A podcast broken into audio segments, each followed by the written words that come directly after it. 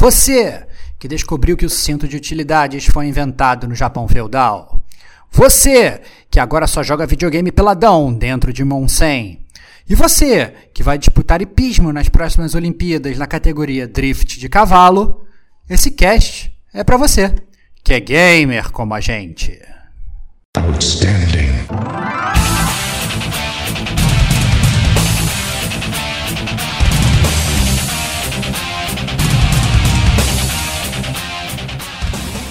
Rodrigo Estevão. Volta e me aparece o pássaro dourado do Jaspion. Diego Ferreira. Só o Batman faz free flow, meu. É. Diego Domingues. PS4 tá tão antigo que ele tava esquentando ainda, né? Igual o Chevette ainda. Tedoro Meiruruz. É, outras coisas agregavam mais, entendeu?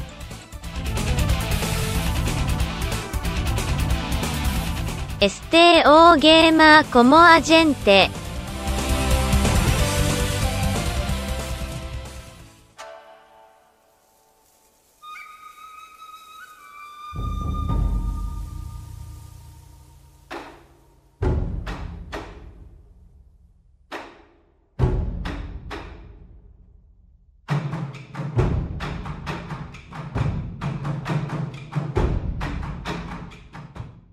Olá, amigos e amigas gamers, sejam bem-vindos a mais um podcast do Gamer com a gente. Eu sou o Diego Ferreira e estou na companhia de Rodrigo Estevão. Salve, salve, amigos do Gamer como a gente. Konnichiwa a todos. Finalmente chegamos no Japão feudal, cara. Eu não achei que esse cast fosse sair, cara. É um cast totalmente surpresa. Já, já ouvi dizer que vai ter roubo aqui, vai ter gente querendo dar nota pro jogo sem ter jogado. Vai ser um cast. Ah, é um Vai clássico. ser um cast polêmico. Vai ser um cast polêmico. Vamos aqui também com Diego Domingues. Salve amigos do Gamer Como a Gente. O Estevão roubou meu, meu, meu plot aqui que eu ia mandar um Konnichiwa, agora eu não sei nem o que eu vou falar, ah, mas é sempre muito bom estar tá de volta, né? Vou pro BR já que ele roubou esse espaço. Nani! roubou meu espaço. E também estamos com o nosso amigo ouvinte Pedro Meirelles. Sem ele, esse podcast não existiria. Então, obrigado. Imagina, bom dia, boa tarde, boa noite, ouvintes gamers, saudações nipônicas e estamos preparados aí. Muito obrigado pelo convite.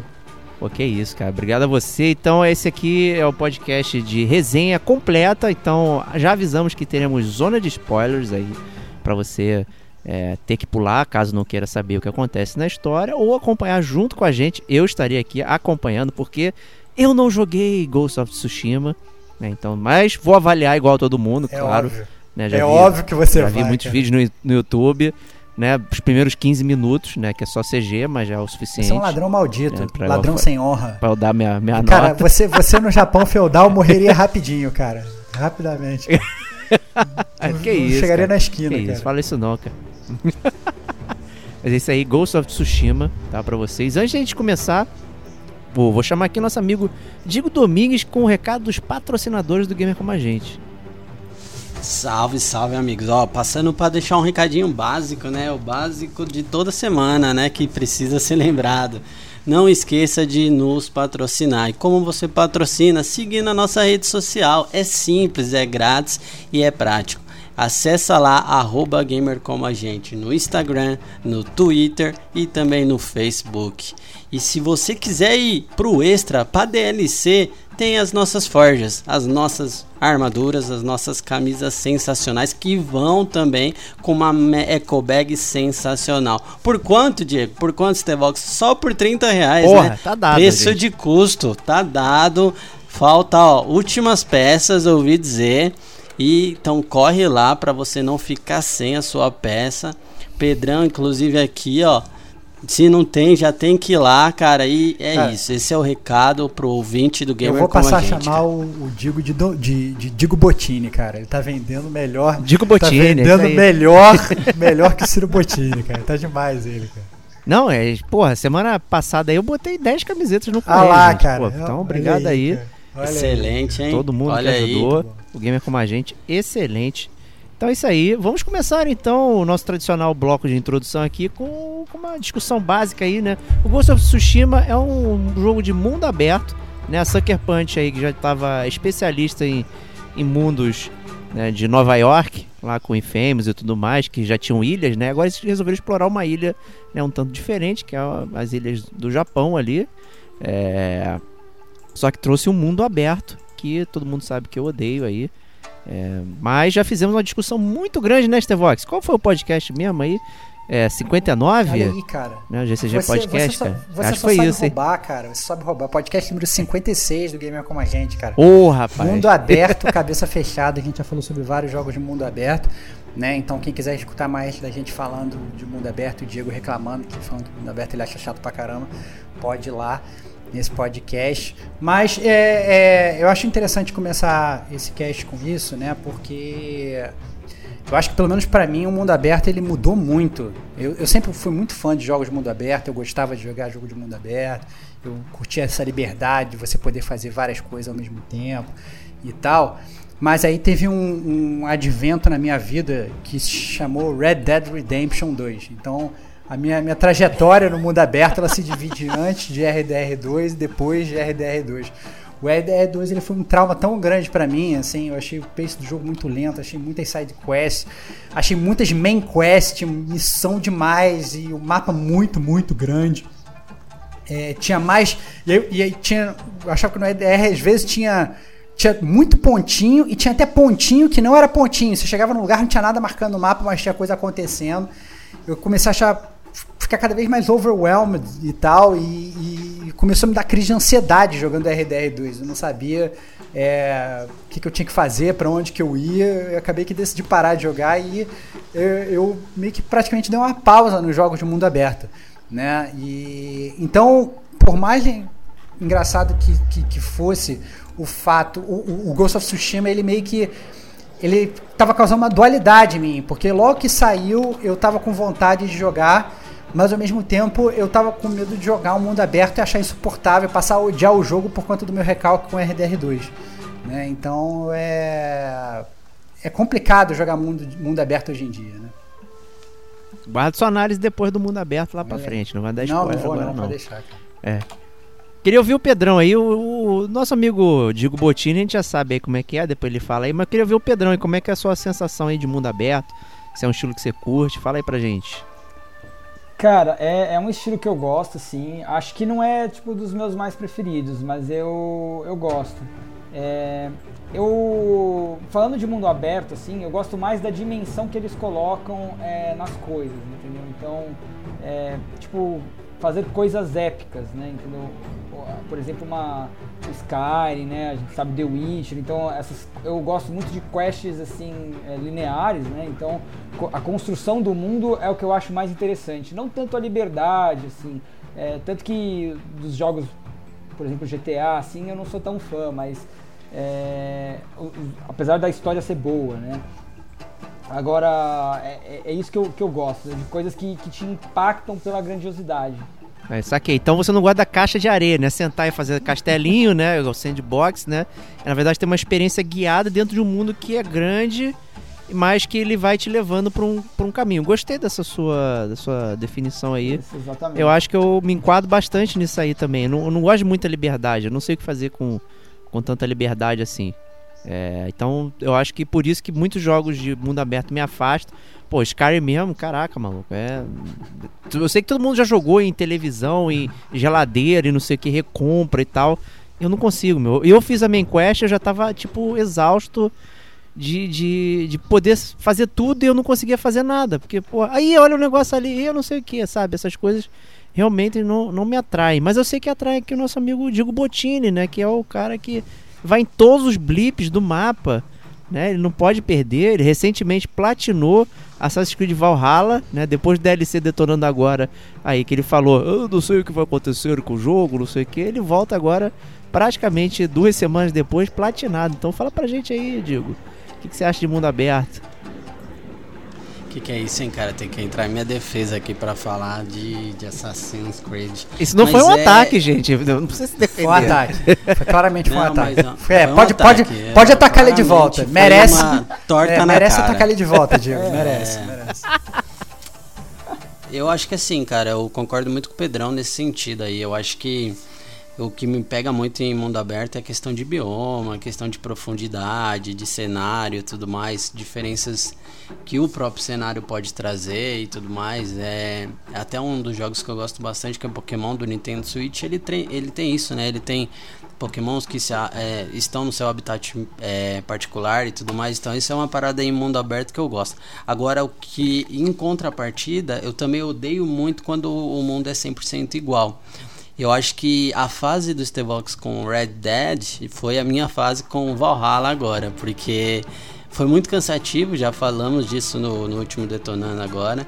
É, então acho que, sei lá, a pouca variedade do, do, do mundo aberto é um problema para qualquer jogo, assim. Esse é o ponto. Mas é, eu costumo filtrar muito isso no tipo de jogo que eu, que eu tô olhando, assim. Não, não consigo mais encarar tudo, essa é real.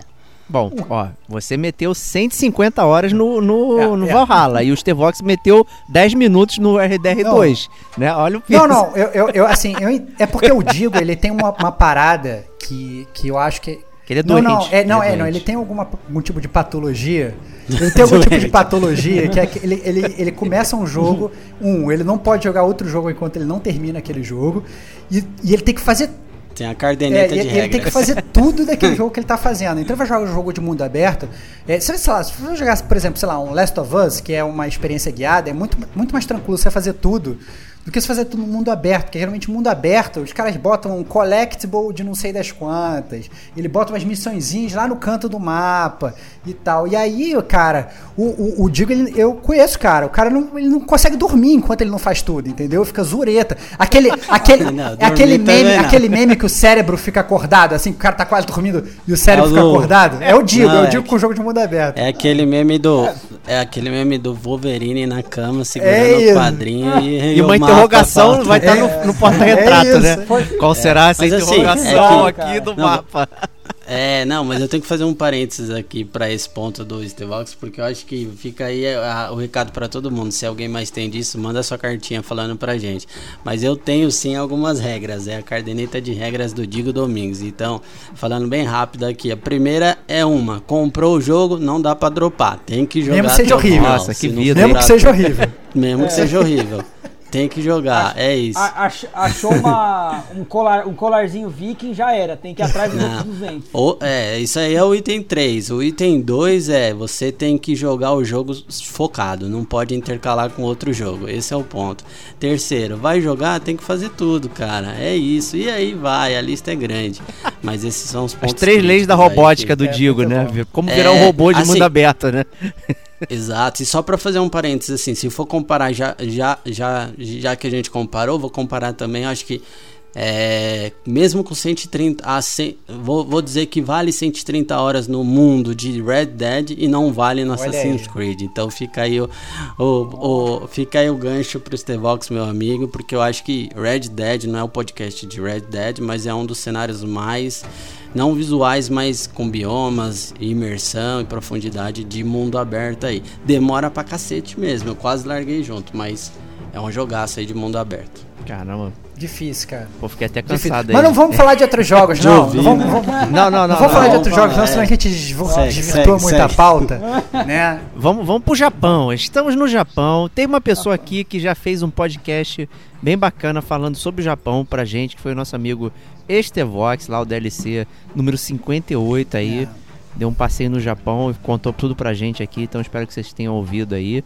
Estevox, fala pra gente aí um pouquinho Cara, mais eu aí sou. sobre o Japão Não, feudal então, eu, aí. sou, eu sou muito, eu sou muito fã do Japão. Eu, é, como assim, quem já escutou o Gamer como a gente, já escutou esse podcast, já, já soube um pouco do como é que foram as minhas, das minhas desventuras lá, lá sessão da tarde no Japão, né?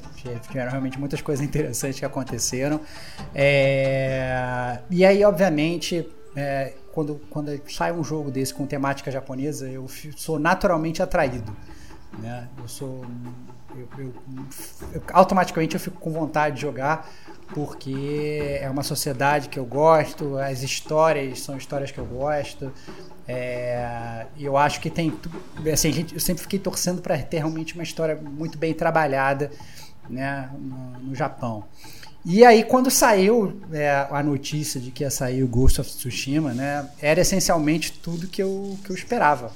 Essa é a grande verdade. Né? E aí, só que eu tava naquela, eu tava, poxa, tem um jogo que é tudo praticamente que eu espero, mas ao mesmo tempo eu tô totalmente saturado de jogos de mundo aberto. O que fazer, né? E aí eu mandei o Stevox, falei assim, quer saber? Vou esperar até esse jogo passar a custar 10 reais, e aí o que vai acontecer é que eu vou ter tempo, inclusive, de tirar esse ranço que eu tô de mundo aberto, né? Mas aí, eis que surgiu o samurai do gamer como a gente, que é o Pedro Meirelles, que é o nosso ouvinte, que está aqui no, no, no podcast hoje. O Pedrão, na verdade, ele é um cara que ele começou como, como ouvinte, participou depois. Esse é o segundo podcast que ele participa, né, Pedrão? É, é, participou do DLC número 69, que ele falou do, do, do Witcher Thronebreaker. E.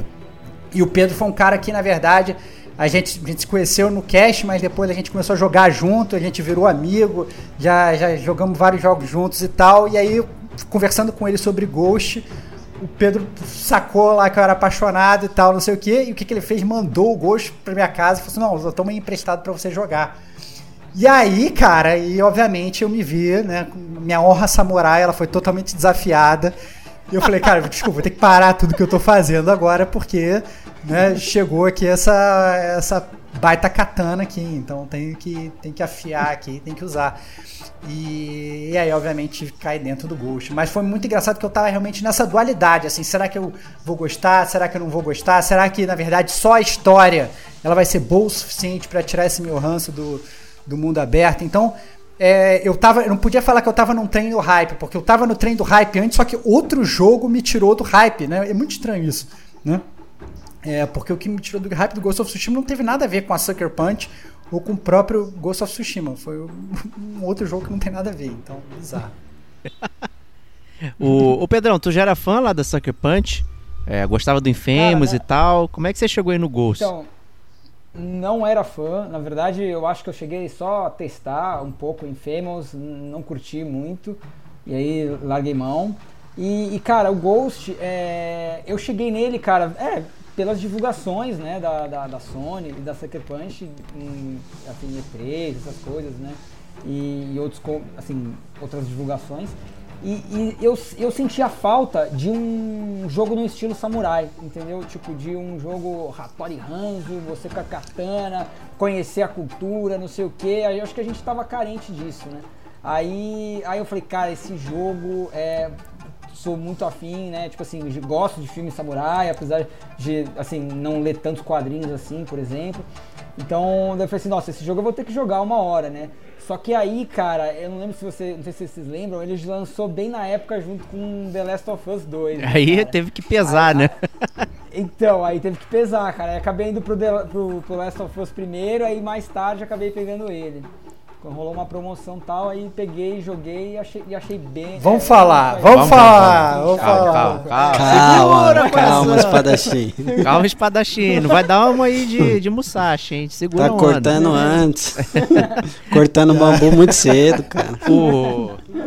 É curioso que temos um fã aqui de Assassin's Creed que é o Diego Domingues, né? E o, o- o- você falou uma parada interessante, Pedrão, que é sentimos falta dessa coisa do samurai do Japão, né? Existe um imaginário ocidental aqui, né? Dessa parte. Muita gente fala que o, o, o Assassin's Creed deveria ir pro, pro Japão feudal e tal, a gente poder brincar lá, fazer as coisas, né? E aí estou perguntando para o Diego Domingues, será que essa foi a sua impressão? Ah, ao chegar no Ghost of Tsushima era, era essa, esse buraco da Assassin's Creed que você queria compor? Ou você era um fã da Sucker Punch como a gente aqui, já que você participou do podcast do Infamous e tudo mais? Fala aí pra gente. Ou você gosta de mundo aberto? Ah, já tem ali mais 150 horas de blips pra mim. Cara, muito curiosa essa sua pergunta, porque na verdade eu ouvi muito pouco de Ghost, assim, antes de jogar. Eu lembro de ter visto um, um vídeo, um trailer, não sei se foi na E3, era alguma feira que tinha aquele trailer que vinha o, um samurai, até então a gente não sabia quem era, e aí a cena é bem CG e ele corta geral, é sangue pra tudo que é lado, entre as flores e tudo mais, não sei se vocês lembram desse vídeo. E aí, é, aquele vídeo foi um boom, né, cara, que eu lembro que muita gente repercutiu e falou sobre isso depois. Eu lembro de trocar o WhatsApp em grupos de amigos e todo mundo falando, pô, não vejo a hora. E aí foi quando veio o back, se eu não me engano, foi um tipo só daqui dois anos, eu não lembro, mas era muito tempo desde da primeira divulgação. E aí já esfriou muito, assim. E aí o que o Pedrão falou foi muito o que aconteceu comigo. Eu acho que o, o fato da PlayStation talvez estrategicamente não foi o melhor. É, lançar junto com Last of Us ah, dividiu muito o público assim, tanto que eu nem fui atrás do jogo, eu sabia dele, do peso dele, é, teve as indicações que ele repercutiu bastante, mas acabei deixando de lado. E aí o preço estava muito lá em cima também, foi passando, foi passando, foquei no The Last of Us, depois entrei em outros, e aí sempre esperando uma promoção, nunca vinha. E aí foi quando o Pedrão, a gente tava jogando lá o The Survivalist, não lembro se era esse o jogo, né? E ele falou: "Não, pô, eu te mando, eu zerei aqui, vou te prestar". E aí ele mandou pra casa aqui, e aí eu caí pra dentro, mas eu acho que eu entrei com de 0 a 10, 2 de expectativa, foi muito baixo assim, eu não não tava tão imerso na, na profundidade da publicidade do jogo. Quer dizer que eu fui o único que não recebeu Ghost of É Tsushima, porque você né? é um Isso, trouxa né? que não tá morando em É, São Paulo, embora, cara. cara. não, é, É, eu já sei a, disso, minha, a- cara. a Eu minha, pergu- agora, a minha pergunta pra você é simples, Diego. Eu sei que você não recebeu. É porque você não se interessou pelo jogo. Então, na verdade. Então, um então essa é a minha pergunta pra você, cara. Porque ao mesmo tempo que você perguntou pra gente, pô, e aí, qual era a tua expectativa? Tu tava afim, tu não tava, como é que foi? A minha pergunta pra você é o oposto, né? Por que, que você, de cara, já tá querendo criticar o jogo e não tava afim e, e tá de ovo virado, cara? Essa é a minha pergunta. Não, e de forma geral, eu sou virado com jogos de mundo aberto, né? Já me canso bastante. É, quem ouviu o cast do Infamous é, sabe de como eu reclamei que o mundo é minúsculo, mas é insuportável você ficar naquele mundinho lá fazendo as mesmas coisas, os blips e tal. Eu joguei até o Second Son, joguei praticamente todos dos Infamous lá. E então tava com isso na cabeça. Falei, cara, pô, o cara agora vai fazer no Japão e vai ser a mesma coisa, vai ser blip. Eu vou ficar, eu não vou ficar andando em prédio, mas vou ficar andando em bambu em cima, sei lá, como é que vai ser isso. Então não clicou comigo ah, o histórico da, da produtora lá, da, da Sucker Punch. Né? Então não, não vou é, cair nessa parada. Por mais que eu goste também do Japão, queria vencer ali o trailer que o Digo falou, pô, maravilhoso. Eu acho que se você compara o Second Sun ali, que foi no início do PS4, com o Ghost no final, assim, são milhas de distância, gente. O, o tipo de, de coisas que eles conseguiram fazer com o mesmo hardware. É bizarro. Né? O, o, o Ghost of Tsushima é lindíssimo. Né? Então, assim, pô, né? dá pra dar um voto de confiança, mas, cara, eu tenho muito cansaço com, com, com um jogo gigante assim, de ficar voando, demorando. Eu gosto de coisa mais linear, essa é a verdade. Então, pra eu apostar no mundo aberto, é, ou sandbox, eu tenho que estar muito confiante de que eu vou conseguir me dedicar àquilo ali que o mundo vai me atrair. E não foi como eu me senti com o Ghost of Tsushima, principalmente lendo algumas coisas, né, sobre o jogo, como algumas pessoas estavam percebendo, né, as coisas extras que você podia fazer. Então eu falei, cara, é, não é comigo, eu não tinha expectativa nenhuma de jogar e eu continuo com ela, na verdade. Né? E não sei se serei convencido daqui ao contrário. né? Será, cara? Então é bom também. Podcast Olha. resenha, podcast resenha. Desafio podcast posto. resenha sempre- reza a lenda de que o, o Diego no início do cast Last of Us 2 queria dar zero pro jogo quando o jogo começou, mas todo mundo sabe como é que terminou essa história. Três horas depois, Terminou tava ele pranto. chorando dando 10, né, cara? Então, assim, vamos- nunca se sabe o que vai acontecer, cara. Nunca se sabe, então é, é isso aí. Eu acho que esse é, esse é seguir como a gente tá aqui na área pra aprender, pra ouvir e ouvir de que a gente confia mais pra saber se vai jogar ou não. Né? Uma das polêmicas do jogo aí, o Digo falou uma chave, uma, uma chave ali, uma palavra-chave, foi o preço. Né? E é um jogo que estava, digamos, abaixando o preço, estava saindo a preços adequados, e de repente saiu a versão Director's Cut, que vinha com DLC, e parou de vender a versão base, que em tese seria mais barata. Né? Então ele te forçou a comprar um- pelo preço maior. Né? Ele aumentou de novo o preço e justificou, opa, tô te dando aqui uma DLC e tudo mais. É, por enquanto o jogo ele continua num preço acima. Na digital nem tem a versão base. Você teria que ir nas lojas físicas, né? Tentar descolar uma versão física aí num preço adequado. Eu já vi a 149 a versão base. Ainda é caro, né? Por um preço normalmente que é baixa rápido. Se de jogos da Sucker Punch, vai ver quanto custa o Infamous Second Sun aí, né? Custa dois reais, né? Então...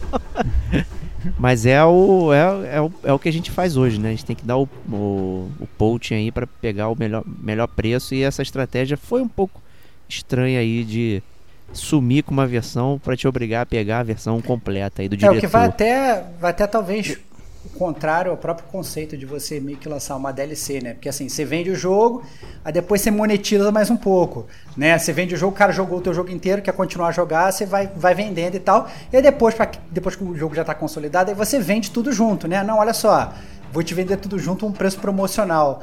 Mas a Sucker Punch ela foi meio, meio contrassenso, né? Ao invés dela, dela fazer isso, ela simplesmente já tirou a possibilidade de você comprar, digamos, talvez uma versão mais barata e agora tá te vendendo tudo junto, obrigando você a comprar a DLC, né, junto. Então, e não te dá o preço mais barato para comprar. Então, sei lá, né? Eu, eu tenho até uma teoria disso, hein? Eu tenho Qual até sua uma teoria? teoria disso e eu vou Fala falar aí, um cara, pouquinho. teoria? Cara, aí. cara, a minha teoria ela é bem bizarra, mas ela faz um pouco de sentido com tudo isso que tá acontecendo, cara. Minha teoria é que os caras tiraram porque eu joguei, eu comecei a jogar a versão, eu peguei a versão do PS4 e eu comecei a jogar no PS4, no Pro. É, e eu migrei para jogar na versão do PS5, sem upgrade. O jogo não tinha upgrade. A upgrade é só na versão do Di- Director's Cut, a nova, que só vende agora.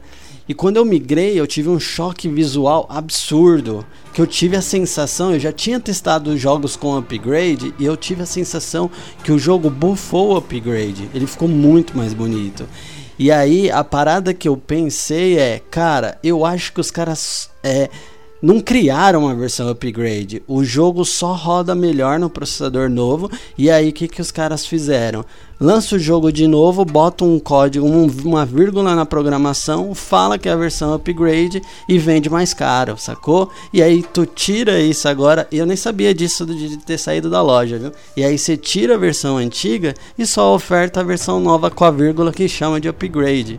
Então você tira essa acessibilidade do pessoal de comparar. Mas falando, por isso que eu falo que é teoria bizarra.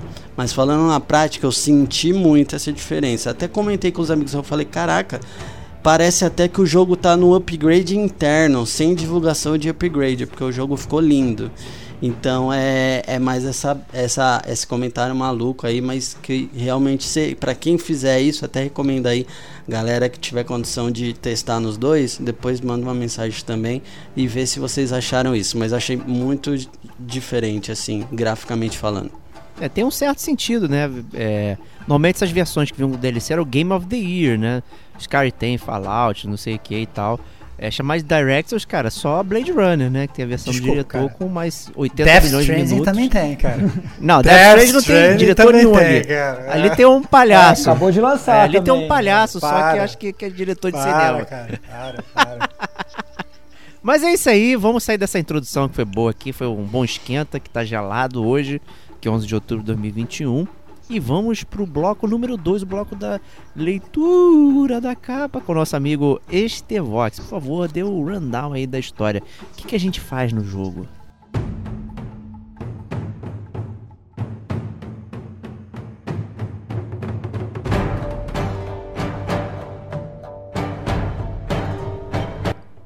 Cara, o jogo, o Ghost of Tsushima é, ele já parte de um princípio interessante, porque ele, ele é um jogo baseado na, na história real, né? Uma história real que aconteceu. Não que os personagens que você vai ver lá é, são reais, mas é um jogo baseado em fatos históricos. A gente não vê isso muito em videogame, né? A gente às vezes costuma ver nesses jogos tipo de guerra e tal, e- mas a gente a maior parte dos jogos que a gente joga são jogos fictícios, né?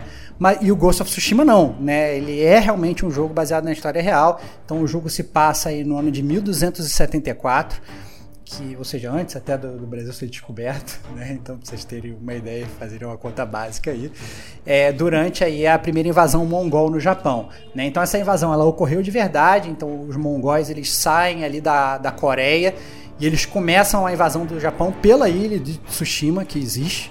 Né? É uma ilhota que fica na parte sul do Japão, entre a Coreia e o Japão. Né? É... E a verdade é que os mongóis realmente eles, eles, eles param em Tsushima, eles entram na praia de Komoda, eles massacram os japoneses lá e eles tomam a ilha toda de Tsushima em dois dias.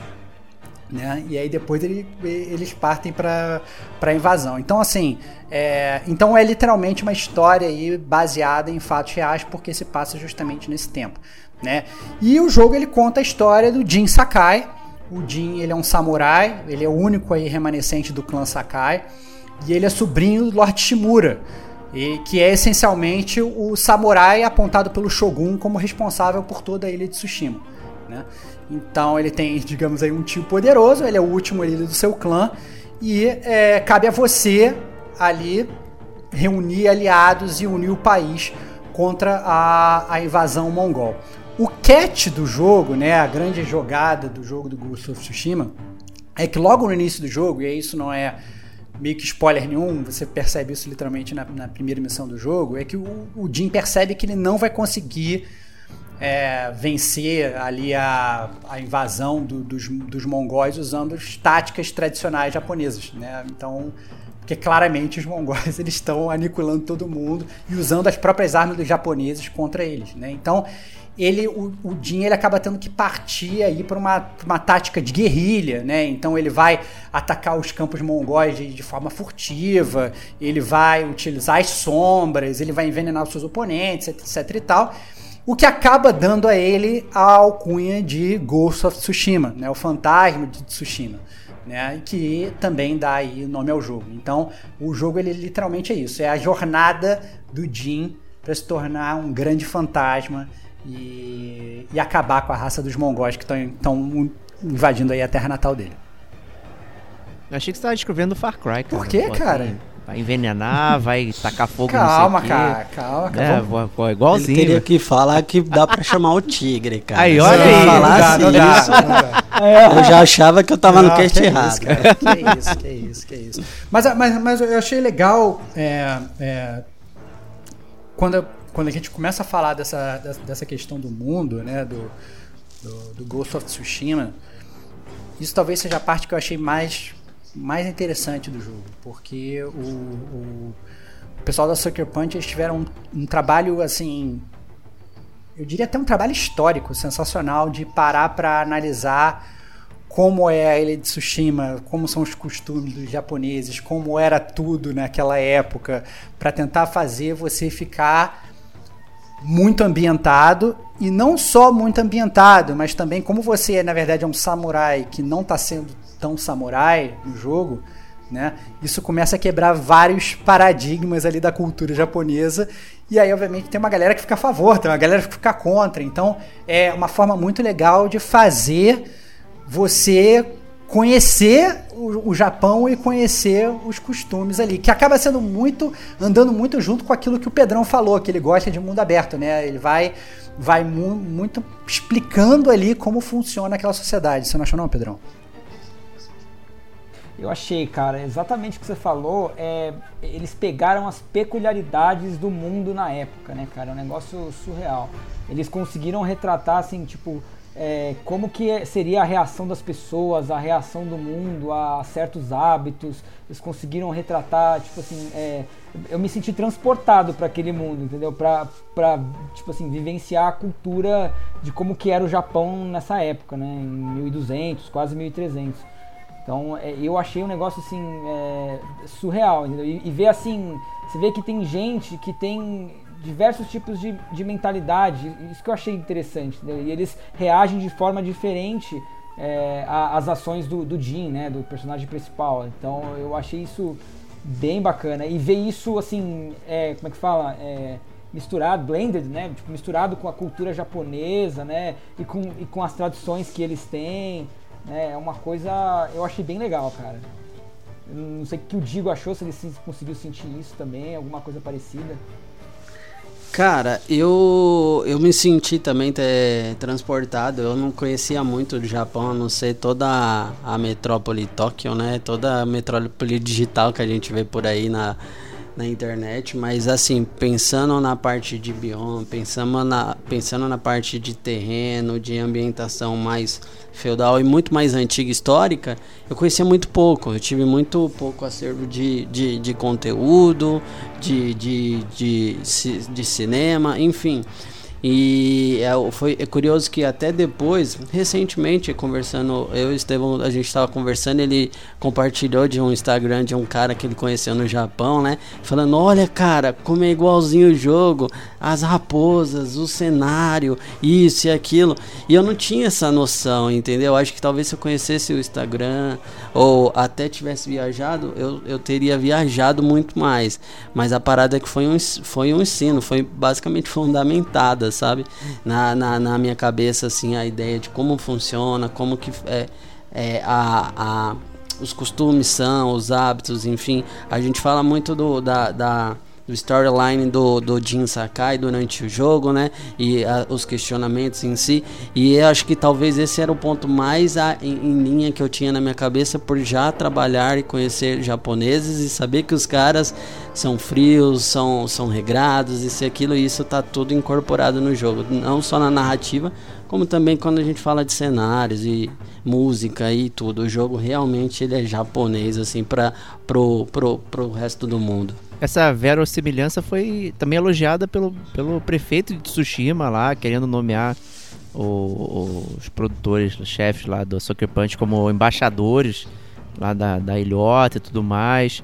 É, o Shuhei Yoshida também recebeu lá prêmios do, do, do pessoal de Tsushima também. Então foi uma, uma coisa tão interessante assim que eles conseguiram retratar ocidentais conseguiram retratar de uma forma tão interessante o, o Oriente assim que é é uma coisa muito única, né? Então isso é muito, muito interessante, realmente. E eu tenho uma pergunta aí também, é, vou, fazer o um sorteio aqui aleatório. É, o nome do jogo é Ghost of Tsushima, né? E aí, é, em tese, dá a entender que, que é um cara solitário, que está fazendo as coisas nas sombras e tudo mais. Essa era uma coisa que, por exemplo, vendo os trailers, eu não tive essa impressão de dele interagir com, com outras pessoas, ter para movimentar a trama. Então tem outros personagens, tem aliados que ele vai é, construindo ao longo da jornada. Como é que funciona é, isso aí, Stevox, por exemplo? Cara, é, funciona muito bem. Essa é a grande verdade, porque assim, como eu falei, assim, na primeira missão do jogo, o, o, o que acontece, assim, essencialmente é que o, Jim ele toma um sacode, né? O, o, tio dele é sequestrado e tal. Ele fala, cara, já era, tô à beira da morte e tal. Ele tem que começar a meio que reconstruir, só que ele não tem mais clã, ele não tem absolutamente nada, ele tem que pegar os aliados que estão ali pelo mundo, né? E eu acho que é, é aí que o jogo brilha, porque na verdade os aliados eles te ajudam muito a, a construir a história daquele mundo. Não é só a história do Jin, né? Você vai aos poucos ali convocando aliados e são eles que, que vão te ajudando a construir a história do jogo. Então, é, uma, a primeira aliada que você consegue é a Yuna, que ela é uma ladra. Depois você eventualmente acaba conhecendo também o irmão dela, que é o Taka, que é um ferreiro, né? Vai te ajudar a fazer armas e tal, para você é, ir, atrás dos, é, ir atrás dos mongóis e tudo.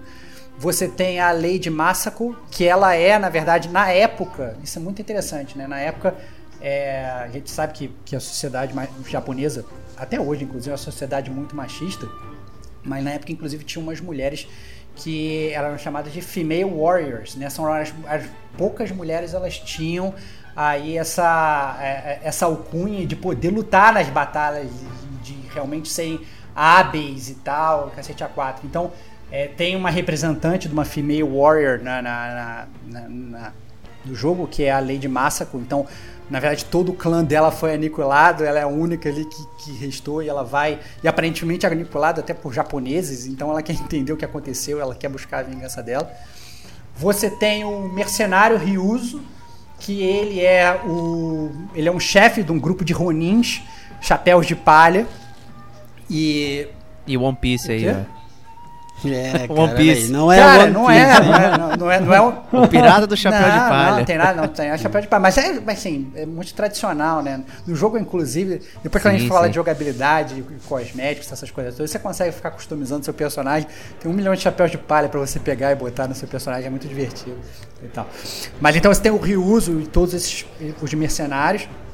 Você tem o Sensei Ishikawa, que é o, é o gavião arqueiro do, do, do, do, do Japão medieval. Ele é ali o melhor arqueiro ali de, da, da ilha de Tsushima. né? Aquele cara que acerta o olho de uma abelha voando a 2 km de distância.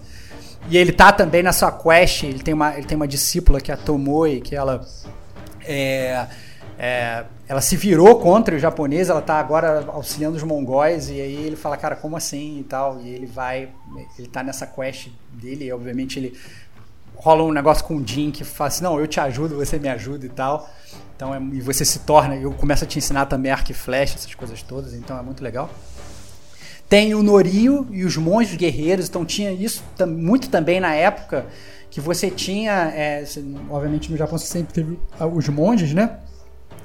E os monges se dividiam entre aqueles monges que eram os warrior monks, né? Os monges guerreiros e os monges tradicionais. E muitos dos monges tradicionais eles queriam é, parar os mongóis sem, sem guerrear, só com mensagem de paz e tal. Então, vários templos é, é, dos budistas e tal, eles foram, foram completamente aniquilados no, no Japão na época. Então você acaba que você tem essa classe dos monges guerreiros que acabam querendo é, querendo aí a, a ajudar o Jin. E você tem o Kenji, que ele é um vendedor de saque, né? Ele é um con artist, né? Então super tradicional e obviamente acaba como ele é vendedor de saque, obviamente pode perguntar pro Diego, todo mundo gosta de saque, né? Só por vir de regra, ele deveria estar bebendo saque aqui na gravação desse cast, não tá. Então o Kenji, inclusive, ele é um cara que ele consegue circular entre os próprios mongóis e tal, já que ele vende saque, ele vende saque, inclusive, para todo mundo, inclusive para os próprios mongóis, né? Então, aos poucos, você vai meio que montando o seu time, né? E na verdade é um time robusto, então isso é que eu achei também muito legal do jogo, que eles não gastaram só um tempo absurdo na, na, na personalidade do Jin, né? E dos familiares do Jin. Eles gastaram um tempo absurdo na personalidade de todos esses personagens, porque todos eles têm a sua própria side quest, são side quests longas que demoram o jogo todo. Não é assim, não dá pra você fazer o digo e falar assim: "Ah, não, vou fazer toda a side quest aqui rapidinho". Não, são side quests que literalmente elas acompanham a main quest, elas vão ali ao longo do jogo todo, né? E, e, e elas servem, na verdade, para irem construindo esse universo, né? Então é, é muito legal que não é só a história do Jin, não é só a história do fantasma, né? Inclusive a própria é, se posso falar isso aqui, não é tanto spoiler não, mas é a própria Yuna que ela começa a cultivar esse, esse culto do fantasma, né? O Jin até no início ele meio que não quer, ele quer, não, eu sou um samurai, eu sou não sei o que, ela fala, cara, mas assim você não vai incutir medo nas pessoas, você, você não vai virar o Batman do, do, do, do, Japão medieval sendo, sendo, sendo um samurai, você tem que você tem que arranjar uma outra alcunha aí, a gente tem que criar um mito aí para você, e aí o, o jogo ele, ele é realmente com base nisso, muito maneiro. É, para ter um Batman tem que ter alguém vestido de pinguim, né? Que trabalha numa fábrica específica, todo mundo sabe onde ele tá, né, para você poder enfrentar. Né? E a gente está falando de uma guerra, de um exército que invade. É, e normalmente guerras assim você tem, é, digamos, buchas de canhão, não sei o que, é uma série de coisas que é difícil você personificar quem é o seu antagonista. Então eu queria saber aí do Pedrão, é, como é que foi esse trabalho de, de personificar um antagonista, ter alguém que que você precisa enfrentar e não que não sejam os minions, tipo, ah, precisa expulsar os mongóis daqui, então vou ter que matar todo mundo que entrou, mas tem alguém que é, personifica toda essa invasão, como é que funciona isso? Sim, logo no começo do jogo, né, é, o começo do jogo você está numa praia, né, prestes a é, ter uma batalha, né, contra os mongóis. Então você já começa no meio da ação e com o desenrolar é, dessa cena, né, você, você vê que o líder dos mongóis é, é o Kotunkan, que é um cara mongol, cara, assim, ele parece ter quase 3 metros de altura, é uma coisa absurda, entendeu? E pesar 200 quilos, entendeu? Então, ele é um cara que põe muito medo logo de início, entendeu? E, e eu acho que a Sucker Punch conseguiu é, fazer um, um, medo recorrente nele ao, jogo, ao longo do jogo, né? Porque ele não é simplesmente um vilão, né?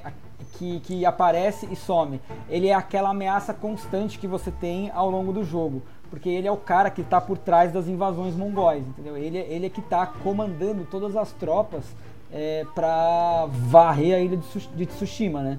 Então, é, ele é a grande ameaça do jogo, né? Então, é, ele é assim, o seu principal vilão e é quem você vai é, tem o objetivo de, de enfrentar e, e para poder expulsar as tropas mongóis, né?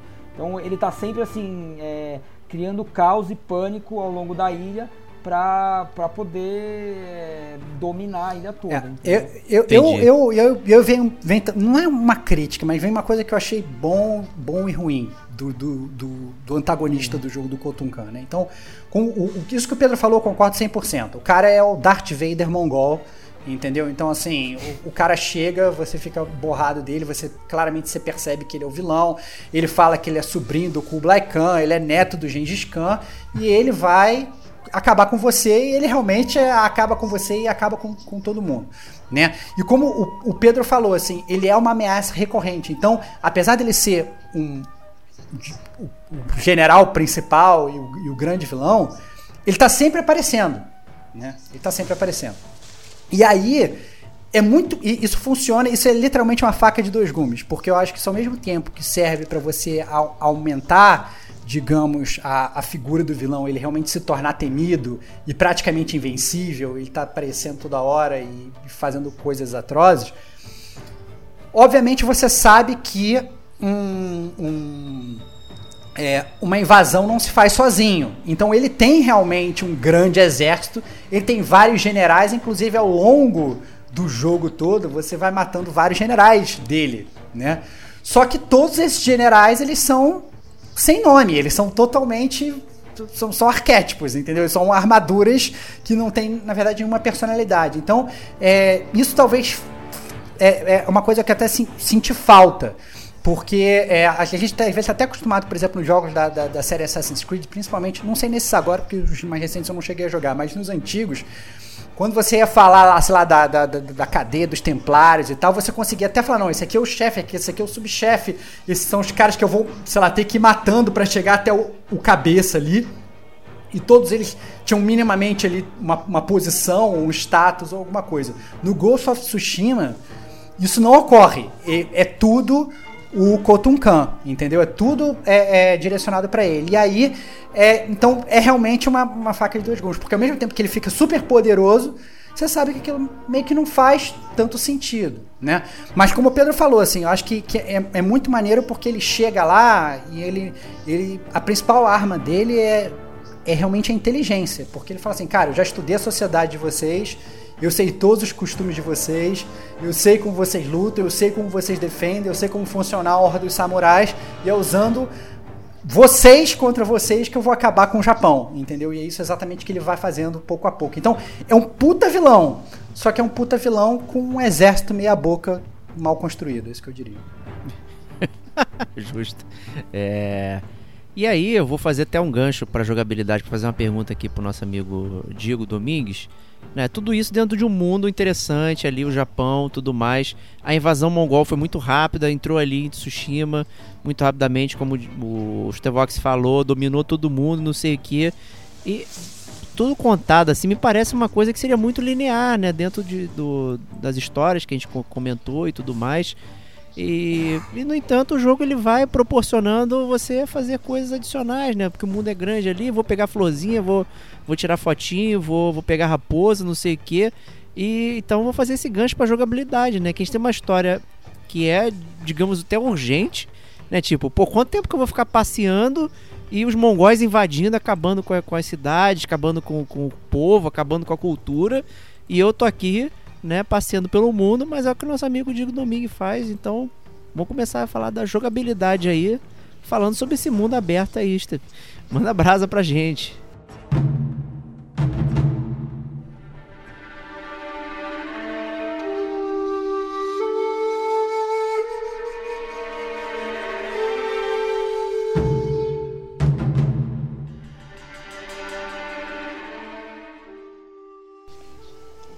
Cara, até cansou só de pensar em falar do mundo Vai com aberto. calma, cara, vai, vai com calma que a gente vai te Vai com ajudando, calma. vai com calma que a gente vai te É. ajudando. Primeiro blip, primeiro blip. É, Não, vamos, vamos lá. Primeiro que tem que falar que o, embora seja um jogo de mundo aberto, aí até pra animar o Diego, é um jogo que dá pra terminar em 15, 20 horas se você focar, né? Então Opa. não é um, um Assassin's Creed aí que você tem 130.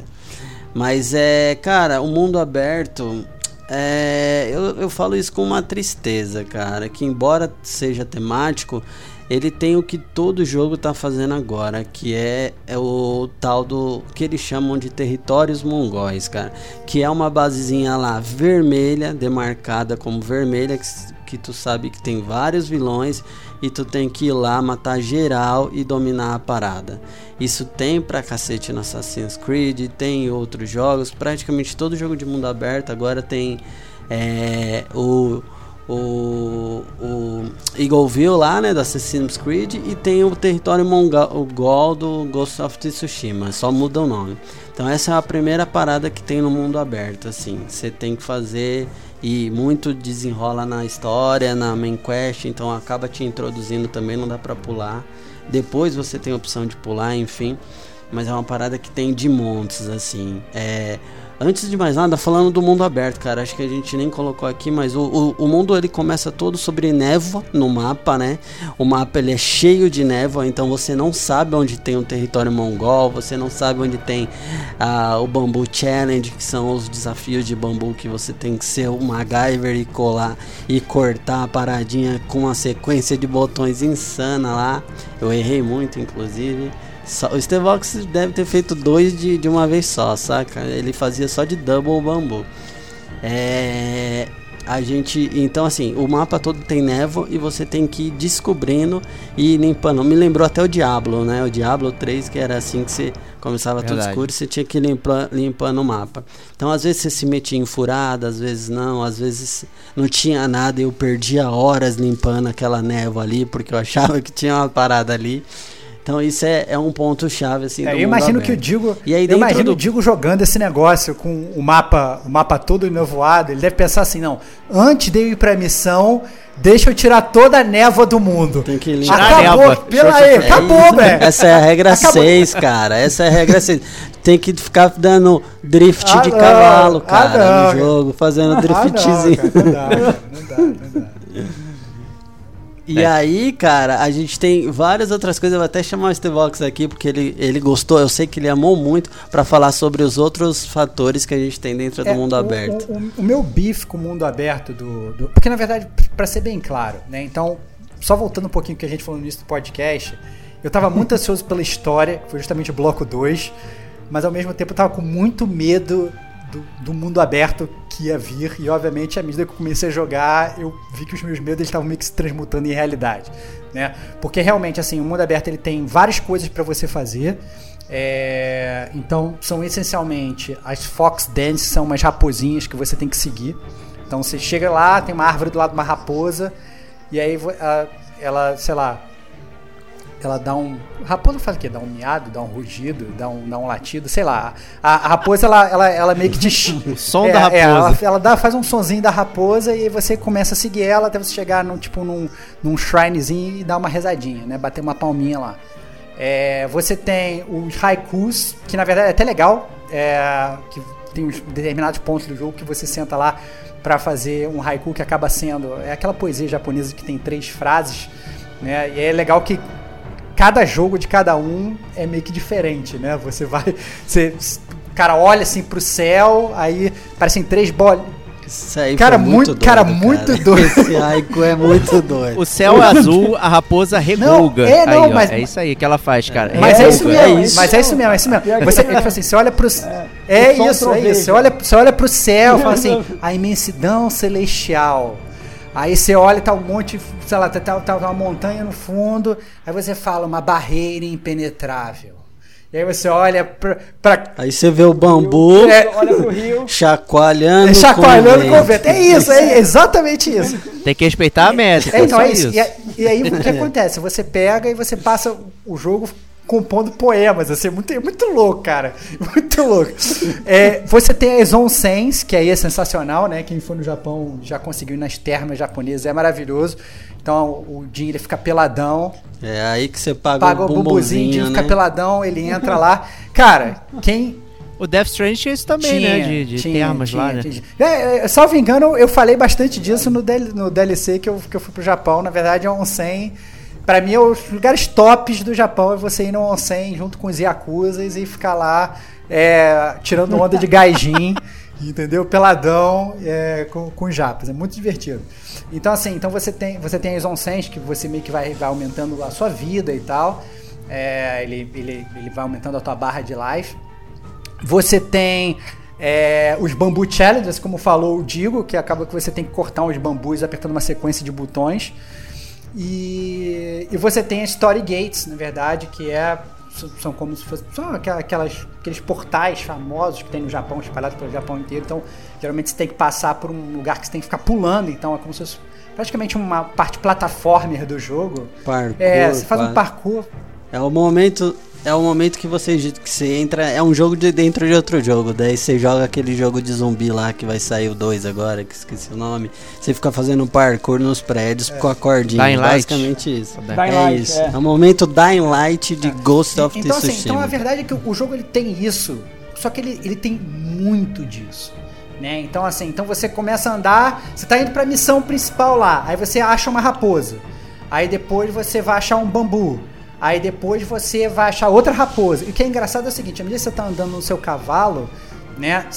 De, volta e me aparece o pássaro dourado do Jaspion. Assim, ele passa literalmente voando, assim, um pássaro dourado passa na tua frente. E aí, ele, ele dá, um ele dá um- piozinho, ele dá né? um Dá um piozinho e passa o piozinho. pássaro dourado do Jasper. E aí, o pássaro dourado tá sempre indo pra algum lugar que você não descobriu. E aí você fala assim: o que, que eu vou fazer? Eu vou seguir o pássaro dourado ou eu vou pro, pra missão? Aí, obviamente, você fala: não, calma, se o pássaro dourado tá aqui, tem alguma coisa aqui perto. Vou seguir o pássaro dourado. Pô, é ouro, É né? óbvio. Não, Aí você é vai seguindo o pássaro dourado, você chega lá no lugar. Aí beleza. Aí você vai fazer aquele challenge. Aí você fala, não, agora vou pra missão. Você virou pro lado, começou a ir pra missão, já aparece o outro pássaro dourado. E ele vai te levar, às vezes, pra fazer exatamente o que você tinha acabado de fazer.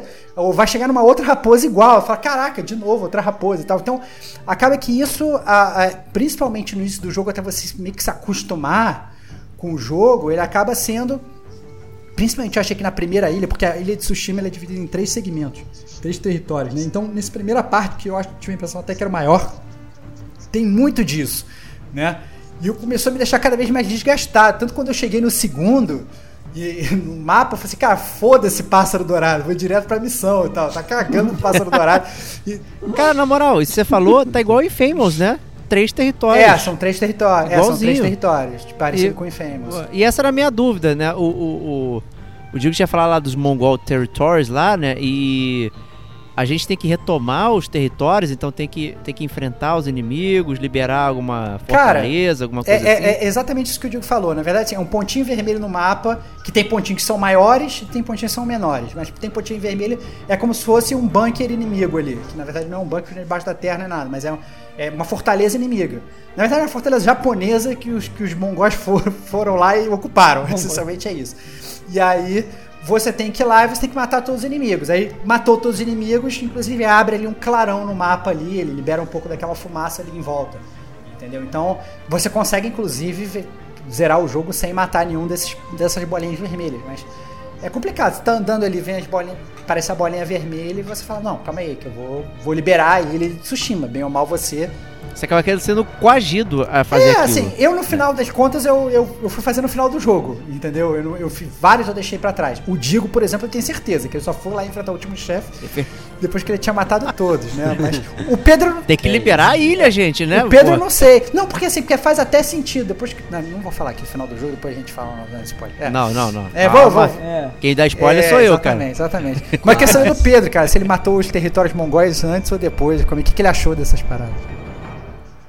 Cara, eu segui igual você, cara. Eu fui fazer depois, entendeu? É, a- as, as raposas, eu confesso que, cara, as raposas eu achei muito massa. E também os portões Tori, né? Que você tem que escalar.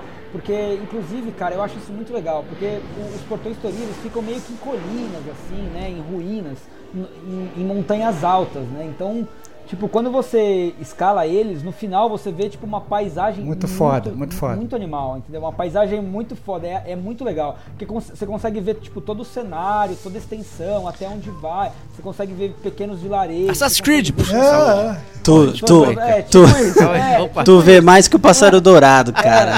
É, mas você, mas, mas você não vai, você não faz a visão da águia, Ah, obviamente. não, tá bom, beleza. Não, mas aí, cara, é, os territórios eu deixei pra depois, né? Depois que eu fui terminar tal, porque era, era muito cansativo mesmo ao longo do jogo. Porque você, você tava, assim, por exemplo, você tava fazendo uma. descobrindo mais sobre um personagem secundário, né? A Yuna ou a Lady Masako que tá te ajudando. Você quer saber mais da história dela, porque eles começam a contar mais do, do passado deles, de como que era na ilha, entendeu? De, de o que aconteceu com a família deles, entendeu? Por que, que eles estão. O que, que eles precisam fazer, o que, que eles. Assim, quais são as motivações deles. Então daí você tá mais. Eu, eu ficava mais interessado nisso do que, tipo, pô, vou parar o território mongol aqui pra, tipo, liberar uma vilinha que vai liberar uma parte do mapa. Tipo assim, beleza, é, é uma coisa que vai agregar o jogo, só que eu sentia que é, outras coisas agregavam mais, entendeu? Então daí eu fui, fazer isso. É, eu, eu concordo com o Pedro e aí eu digo que eu ainda fiquei mais dividido ainda, porque assim, eu tava amando a história. Eu tava achando a história do jogo sensacional, a história dos personagens muito boa, tava achando muito maneiro. E eu tava achando essa parte de gameplay a parte mais, digamos, talvez monótona do jogo, né? Então, maneiro a história, mas jogar talvez não, não, não tão maneiro, né? E aí, é, e aí eu comecei obviamente que você começa a andar também pelo mapa, você vai liberando esses pontinhos, você vai liberando também essas side quests, né? Que tem em tanto as side quests dos- desses personagens principais, como outras um milhão de side quests que eles chamam de Tales of Tsushima, né? As, as histórias de Tsushima, né? É, que são as histórias daquelas pessoas que moram ali que elas estão precisando de ajuda, né? E todas têm histórias, na verdade, super legais. Isso é muito legal. Eu achei assim. Imagina que é, é, é, é uma side quest não vou falar que é tão profunda como o Witcher 3, que eu tô, vou estar mentindo, mas é uma, é uma side quest mais profunda do que a gente está acostumado na maior parte dos jogos de mundo aberto. Mais profunda que do Horizon? Bem Zero mais Dawn? profunda que do Horizon Zero- Dawn. Muito, muito mais É. profunda. Porque a- as side quests, elas. O, o problema das side quests do Horizon Zero Dawn, e a gente descobriu isso, é que elas não ajudam a construir o mundo. Você faz e fala, ah, caguei pra essa parada. A- As, as, a side quest do Ghost of Tsushima é exatamente o contrário. Elas são tão legais quanto as side quests dos personagens dos seus companions, digamos. Elas são muito maneiras. Qual é o problema com essas side quests? É que essas side quests, o que você faz nela é sempre a mesma coisa. Então, por exemplo, você chegou lá numa, numa moça, e a moça virou e falou o seguinte: Não, olha, os mongóis vieram aqui e raptaram o meu filho, eu não sei pra onde ele foi, eu não sei pra onde levaram. Aí você fala assim: Acabou, vou pesquisar. Aí você. Vou, vou seguir as pegadas dos, dos mongóis. Aí você vai lá e tem as pegadas dos mongóis que, que, que foram pra algum lugar. Você vai seguindo as pegadas. Aí você chega num casebre abandonado. Calma aí que eu vou analisar as pistas. Ah, não, tô vendo aqui que eles foram pra tal lugar. Aí você vai seguindo. Aí você chega lá, você encontra os mongóis, você mata eles. E aí, sei lá, por exemplo, salva o filho da menina. Acabou, entendeu? Mas é sempre assim, você chega, você segue pegada, você segue alguma coisa, você mata uns caras. É sempre, não tem nada muito diferente. A história é boa, é boa. Você fica se importando com a mulher e com o filho dela, fica. Só que você tá sempre fazendo a mesma coisa. Entendeu? Então, por exemplo, tem uma side quest muito foda, muito foda. Nossa, é muito maneira essa side quest que você chega num lugar e aí o japonês ele fala assim pra você, cara, a gente não tá podendo passar por uma floresta porque essa floresta ela tá amaldiçoada. Tem fantasmas lá e tal, não sei o que, blá. Cara, essa. Cara, essa quest é sensacional. Eu falei pro Digo na hora que eu joguei, cara. Essa é a- Cara, uma das melhores quests, cara. Fala aí, fala aí, fala, então. fala aí, Pedrão. É fala aí. surreal, cara. Não, cara, e daí, tipo assim, ah, é, é um contador de histórias, que ele tá no meio da estrada, daí ele fala assim, ah, é, como o Estevão falou, ah, a floresta tá amaldiçoada. E daí você olha pra floresta assim, ela, tipo, tem vários pontos verdes, assim, daí você, caraca, eu vou entrar nessa floresta sinistra tal. Daí você vai, tipo, descobrindo mais sobre a quest. E essa quest eu achei que você usava muito som, tá ligado, Estevão? Tipo assim, você. é, é, é, eles utilizavam muito som, porque assim, ah, eu escuto uns barulhos estranhos nessa floresta, o cara falava. Daí você tinha que investigar, porque aquilo era um ponto de, de, de passagem das pessoas, de comércio, entendeu? E daí a, a, amedrontava, amedrontava as pessoas, entendeu? Era uma coisa muito. E- e- então, assim, então é muito maneiro. Assim, você vai. Você vai o, o mistério, a- digamos assim, a história de background que eles criam pra side quest é muito foda. Só que como você vai resolver essa side quest? É da mesma forma que você resolve todas as outras side quests. Você vai chegar lá, provavelmente vai ter uns inimigos, você vai matar os inimigos, você não vai ter escolha nenhuma pra fazer, você não vai ter nada, e aí depois você mata os inimigos e você resolveu a side quest. Entendeu? Essencialmente é isso. Mas a forma como eles constroem é muito foda, entendeu?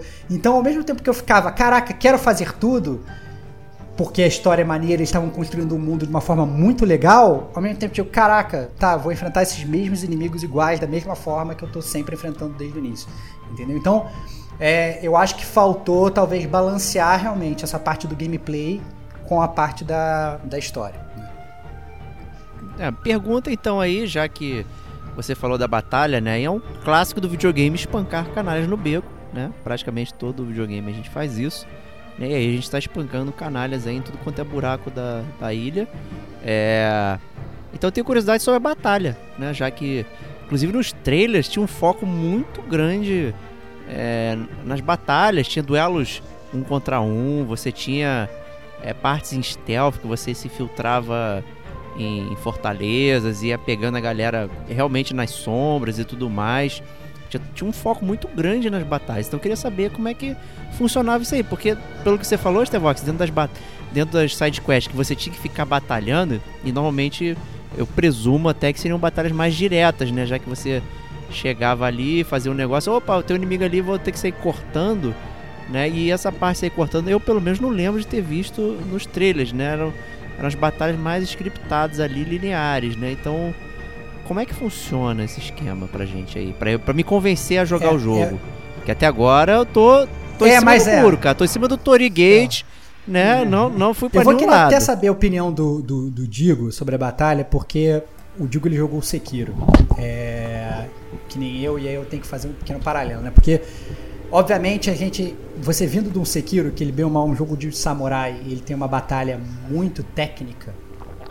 É, eu não imaginava, obviamente, que, que o jogo da Ghost of Tsushima fosse ter uma batalha tão técnica quanto um jogo da série Souls. Óbvio que não.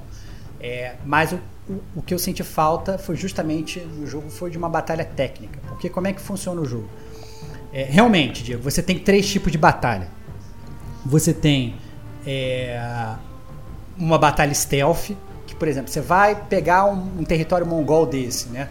Você pode tentar ir furtivo lá Batman, usando uma espadinha sua e vai cortando a cabeça de todo mundo na encolha, pega um arco e flecha, dá um headshot e tal. Você tem uma batalha stealth, que é uma batalha stealth tradicional de todos esses jogos que existem atualmente, né? Então não foge muito de um Tomb Raider, não foge muito de um, de um, de um Last of Us, não foge muito até um Horizon Zero Dawn, que tinha alguns acampamentos que você fazia em stealth e tudo e tal.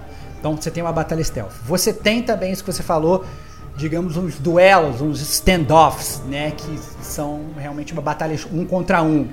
Né? Aparece, você ganha uma barra de energia, o, o boss, sei lá o que quer que seja, ganha uma barra de energia e você tem realmente uma batalha um contra um. Né? Mas eu diria que 90% das batalhas do jogo, que é literalmente como o jogo anda, são batalhas literalmente tradicionais e abertas.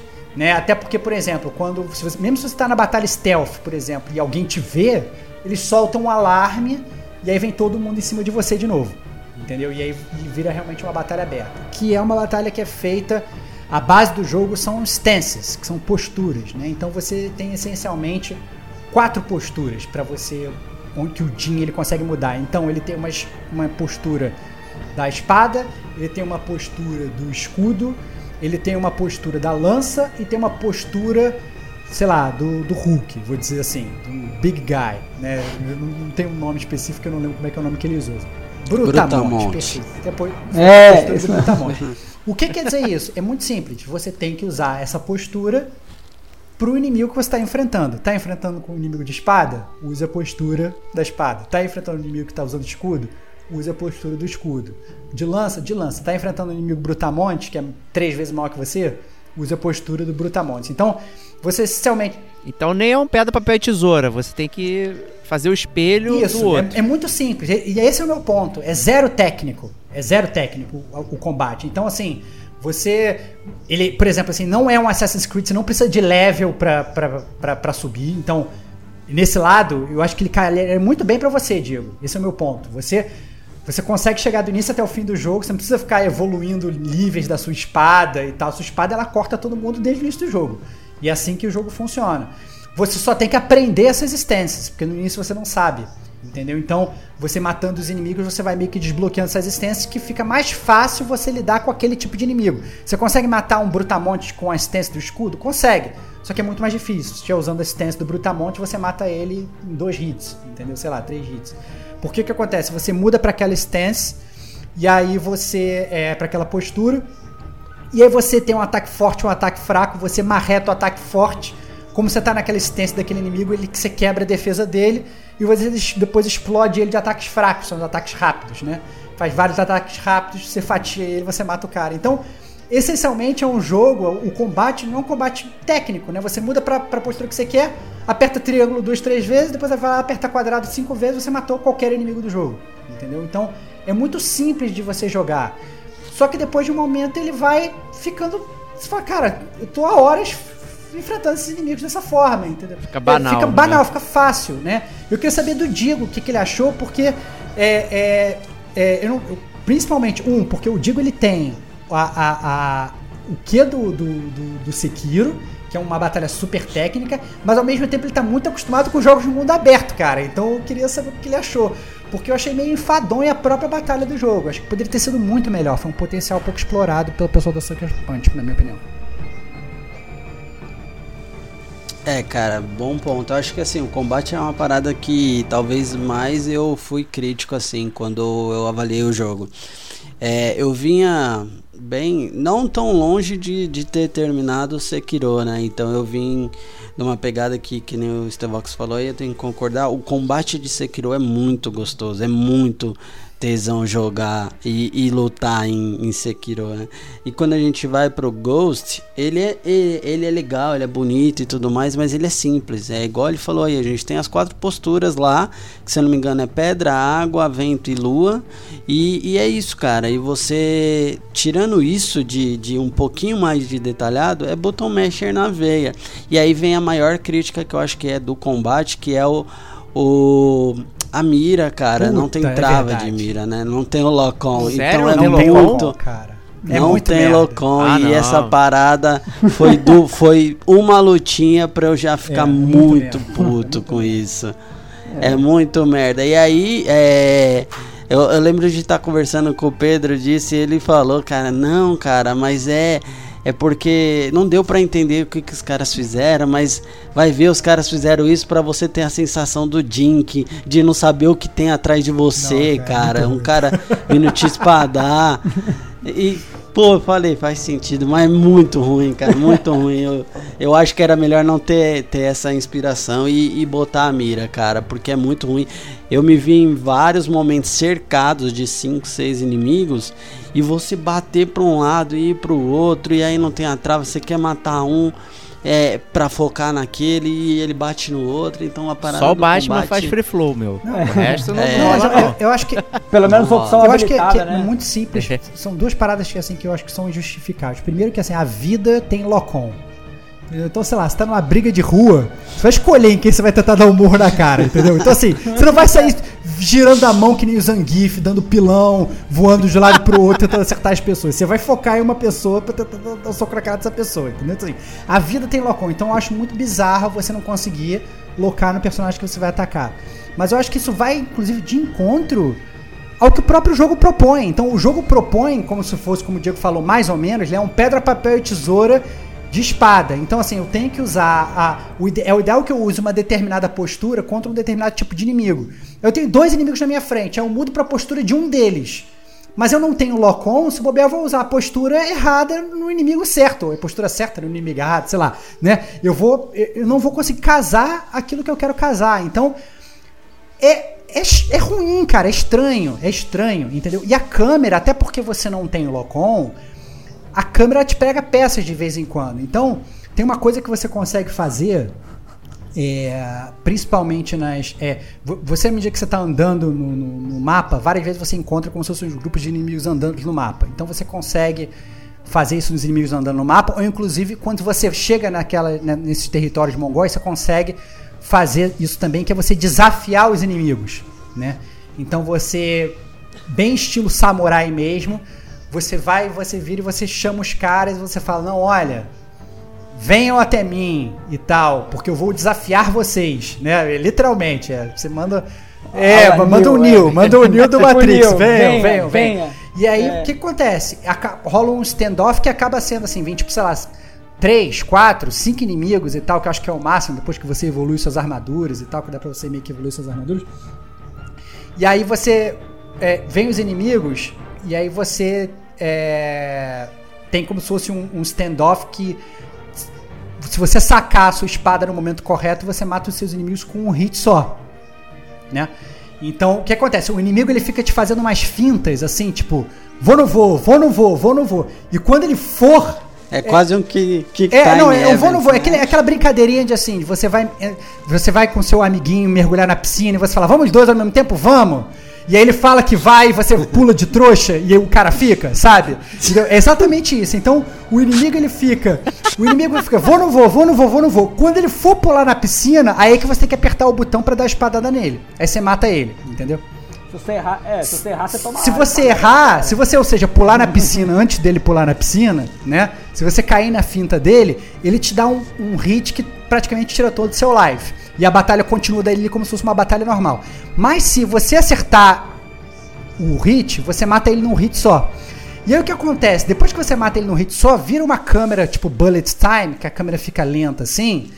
E aí a câmera vai girando e vão vindo outros inimigos pra você fazer a mesma jogada, Pra você fazer o mesmo pulo na piscina e cortar os caras com, com um hit só. Só que o que, que acontece? Como a câmera é uma merda, às vezes a câmera tá dando um giro assim, aparece uma árvore na frente do inimigo. E aí você fala assim: caraca, eu tenho que apertar quadrado no momento que o cara tá me atacando, mas eu não tô vendo o inimigo. Porque a câmera não tem locom, a parada é meio merda. E você não tá sabendo quando que o inimigo vai atacar você ou não. Porque a câmera do jogo é ruim, entendeu? E às vezes você toma dano de graça. Entendeu? Porque você não tem locom, porque você não tem uma câmera boa. Então, assim, eu achei bizarro que o, o- o- infelizmente o combate do jogo ele parece não ser muito polido. Não sei se o, o Pedro ficou frustrado também com, essas, com esses combates meio bizarros. Falta o. Pedrão Cara, se defender é, aí, cara. gente. Que vocês falaram o nome Cara, dele aí, até agora ele não. não, se- não retratou. hein? Olha, cara, um pouco. Eu fiquei frustrado sim, porque você tem cavalo no jogo, né? Então, é, eu, eu ia muito usar o cavalo pra atacar os caras. Então você pode atacar o cava- o- os caras em cima do cavalo. Então, e além do que você pode pular do cavalo pra atacar os caras. Isso também é bem legal. Só que, cara, não funcionava bem, porque sempre que eu fazia isso, eu dava de cara no, tipo assim, eu atacava, mas eu a câmera como é ruim, o Estevão falou, cara, eu via o chão, é, tinha planta na minha cara, girava e eu não via mais nada. Entendeu? Então, assim, é, e daí assim, eu já tomava duas espadadas nas costas, entendeu? Daí isso, isso era bem frustrante. entendeu? Daí eu já tinha que ativar o- a defesa, entendeu? Pra, pra ficar ligeiro, dar esquiva, porque senão até reposicionar a câmera, né? Porque é uma coisa que, tipo assim, que- quebra a sua expectativa, né, do que vai acontecer. Então, tipo, você vai dar um ataque no cara, a câmera não consegue ajeitar muito bem nele, e daí você vira para outro lado, vê para outro lado. Entendeu? É, isso era bem frustrante. Além do, do que o Estevão falou, de, de- na hora da, de você desafiar o cara, a câmera gira e você não consegue ver o inimigo que você tá batalhando. E isso é bem chato. Mas, apesar disso, a gente comentou das batalhas com os mini, com os mini né, digamos assim, é, onde você, tipo assim, eu achei isso super da hora, porque era tipo uma batalha Isso é samurai. maneiro mesmo. As batalhas um contra um são maneiras pra caralho. Todas, todas, todas. É, toda. Batalha um contra um é animal, porque você chega como um samurai, com toda aquela pose travada, com a sua katana. Daí tem todo um, um take de cinema, mostra os dois, mostra o outro, a armadura reluzente, a cara séria. De repente o cara abre a katana assim, tipo o Velho Oeste. Um, é, quem que vai pegar a arma primeiro? E daí, tipo, é muito legal, cara. É uma coisa assim, muito de filme, muito cinematográfica, cara. E Daí- eles sempre estão em cenários muito loucos, né? Tipo, no topo de uma cachoeira, no meio de um círculo de flores, de uma cerejeira. É sempre uns picos muito loucos, Mas assim. pro- Podia ser só isso o jogo, Não, gente. Não, mas Caraca, calma. ia ser muito foda do que enfrentar Não, não, não. um milhão Não, mas de pessoas. aí vira cara. aquele da Bugsoft, cara. Aí vira For Honor. e É, aí não flop. dá, não dá, não, dá. Não, você- Mas Bugsoft, gente, tem, tem escalar pra ver coisa no alto, tem liberar mapa por conta de território inimigo. Pô, tem Mas assim, aí, mas gente. assim, mas, mas por que, que eu vou fazer um meia-culpa do combate? Porque na verdade, o que acontece? O combate ele realmente ele começa. Eu diria que ele começa ruim. Ele começa ruim, tá? Porque você começa sem essas poses, sem essas instâncias, sem essas posturas. é, e você essencialmente começa sem os gadgets. O que acontece? Depois que você vai à medida que você vai prosseguindo a, a, a, a jornada do Jin, o Jin no início ele é um nada, ele é um, samurai de, um- uma linha decadente, etc. e tal, Apesar de todo mundo respeitar ele como samurai que ele é e tudo, ele não é o Ghost of Tsushima. Né? E aí, à medida que você vai fazendo qualquer coisa no jogo, desde seguir o pássaro dourado e achar um- uma onsen, até você fazer uma side quest, até você matar um território inimigo, você vai ganhando popularidade. Essa é a verdade. E aí, à medida que você vai ficando famoso e você vai ficando conhecido, você vai ganhando pontos de experiência, ou pontos de habilidade que você vai alocando no seu personagem, tá? E, e, obviamente você tem na verdade várias habilidades para você desbloquear, só que sinceramente você as habilidades de postura, por exemplo, você abriu a postura, sei lá, do da, da da, lua, que eu não sei qual é, digo que cagou a regra que são essas coisas, são mesmo, tem tem é, Lua, pedra, é, então, água você tem essas paradas, só que na verdade eu vou pelo símbolo. Tem a postura do escudo, a postura da lança, a postura não sei quanto. Você até, por exemplo, desbloqueia ataques específicos para aquelas posturas. Então, ah não, agora desbloqueio o ataque de apertar triângulo, quadrado, triângulo. Eu não usei nada disso. Eu não usei nada disso. Eu usei os meus pontos de habilidade para desbloquear é, os gadgets, porque isso sim eu achei que tornou a batalha muito mais fácil e muito mais prazerosa. Porque assim, você vai, você vai usar, você vai desbloquear as kunais e tal. Então, sei lá, você vai pegar, vai isolar uma kunai na cabeça do, do mongol, não importa se ele é, tá de, de, de escudo, de espada, de lança, ele vai ficar stunado, você vai dar um hit kill nele. Ah, você vai jogar uma bomba de fumaça, ele vai ficar cego. Aí você vai dar e dar um stealth kill. Ah, você vai usar um firecracker. Aí o cara vai lá pra perto da moita. E aí, quando ele estiver lá perto da moita, você vai dar um stealth nele. Entendeu? Então, assim, à medida que você vai usando seus skill points, na minha modesta opinião, pra upar os, a- o, o cinto. a- o, o, o cinto de habilidade lá do. do. do Jin, do Batman, do, Batman. Do né, Batman, do Jin é. Batman, o Do Batman Batman. do Japão feudal. Você vai usando. Vai, é, vai, Jim vai, vai, vai tirando lá aquele cinto do Bruce Wayne dele, aí o jogo fica muito melhor. Entendeu? Isso é que eu achei, achei interessante. Então, no início eu tava, cara, que saco, vários inimigos, que saco, não sei o quê. Quando passou mais ou menos assim, tipo, de um terço do jogo, foi até menos, na verdade, eu diria. Passou de um terço do jogo, eu já tinha liberado gadget suficiente, que é- essas batalhas eram, eram enfadões, mas eu passava por elas muito rápido. Entendeu? Eram sempre as mesmas batalhas, mas eu chegava lá, soltava bomba de fumaça, fatiava todo mundo. Entendeu? Eu chegava lá, soltava não sei o que e jogava os kunais na cabeça dos caras. Então acabou, acabou, acabou sendo muito mais rápido. Você queria falar alguma coisa, Pedrão? Falei. É, então, eu tenho uma pergunta pra fazer pra vocês pro Double Digo aí, e também é, entra com algumas coisas que o, o, o Diegão já falou em casts anteriores, que é o seguinte, cara. É, essas habilidades que você tá falando, né, de, de arco e flecha, de bomba, por exemplo, de fumaça, de distra- distração de inimigo, é, elas entram muito do que a gente estava falando anteriormente, de você, é, do Jin Isso. abandonar, digamos, a honra Isso. samurai, entre aspas, dele. É, a- isso além de ser contado com alguns flashbacks que eu acho bem legal. Mas eu queria saber o que vocês dois acharam de como que isso se relacionava é, com, com a história do jogo, entendeu? Com, com essa perda de, de honra dele, com essa transição, digamos assim, dele, de mudança de uso das habilidades samurais para usar habilidades não convencionais de, de- de guerra, de batalha, e como que isso afetava a percepção da história, entendeu? De vocês comprarem essa ideia, e, e isso entra bastante com o que o, o Diegão já falou, tipo da, da dissonância na, na- na narrativa, né? Na, na, na ludonarrativa. Então eu acho que isso é um, é um ponto muito interessante que mexe muito com, com, a emo- com a nossa percepção de emoção, por exemplo, em- ligando ao personagem. É, já, já me antecipando, eu quero que, que, que, que o Digo fale, mas eu achei perfeito, cara. Porque assim, quando o Kotunkan ele chega lá no, no, no Japão e ele fala, cara, eu vou matar todos os japoneses, é, eu vou matar todos os japoneses é, usando as táticas dos japoneses, você só começa com a tua stance de espada. E é muito difícil você matar os japoneses com a stance de espada. Como é que você vai desbloqueando, por exemplo, as outras posturas? Você entra em stealth nos territórios mongóis e você observa os líderes mongóis treinando. Ou seja, você aprende Olha que barato, é muito bem bolado isso, né? Então, assim, a forma como você vai usar as posturas é meio merda. Mas a forma como se encaixa na história, como falou o Pedro, é espetacular. Então você vai lá, você entra na, na- na- no território mongol, no stealth, que já é uma coisa totalmente não japonesa, porque você tem que enfrentar os caras com honra, de peito aberto e tal. Então você entra stealth, você pula num teto, você fica lá e você vê o cara, o, o líder mongol treinando. Ele tá treinando a postura do escudo. Aí o que, que vai acontecer? Você vai ganhar um ponto de postura do escudo e você vai aprender aquela postura do escudo. Então quando você for enfrentar inimigos de postura do escudo, vai ser maravilhoso, você e vai, e vai ser muito melhor. O, o- você vai conseguir enfrentar os seus inimigos. Mesma coisa com todas essas armas. São armas que não são armas japonesas tradicionais que você vai usar.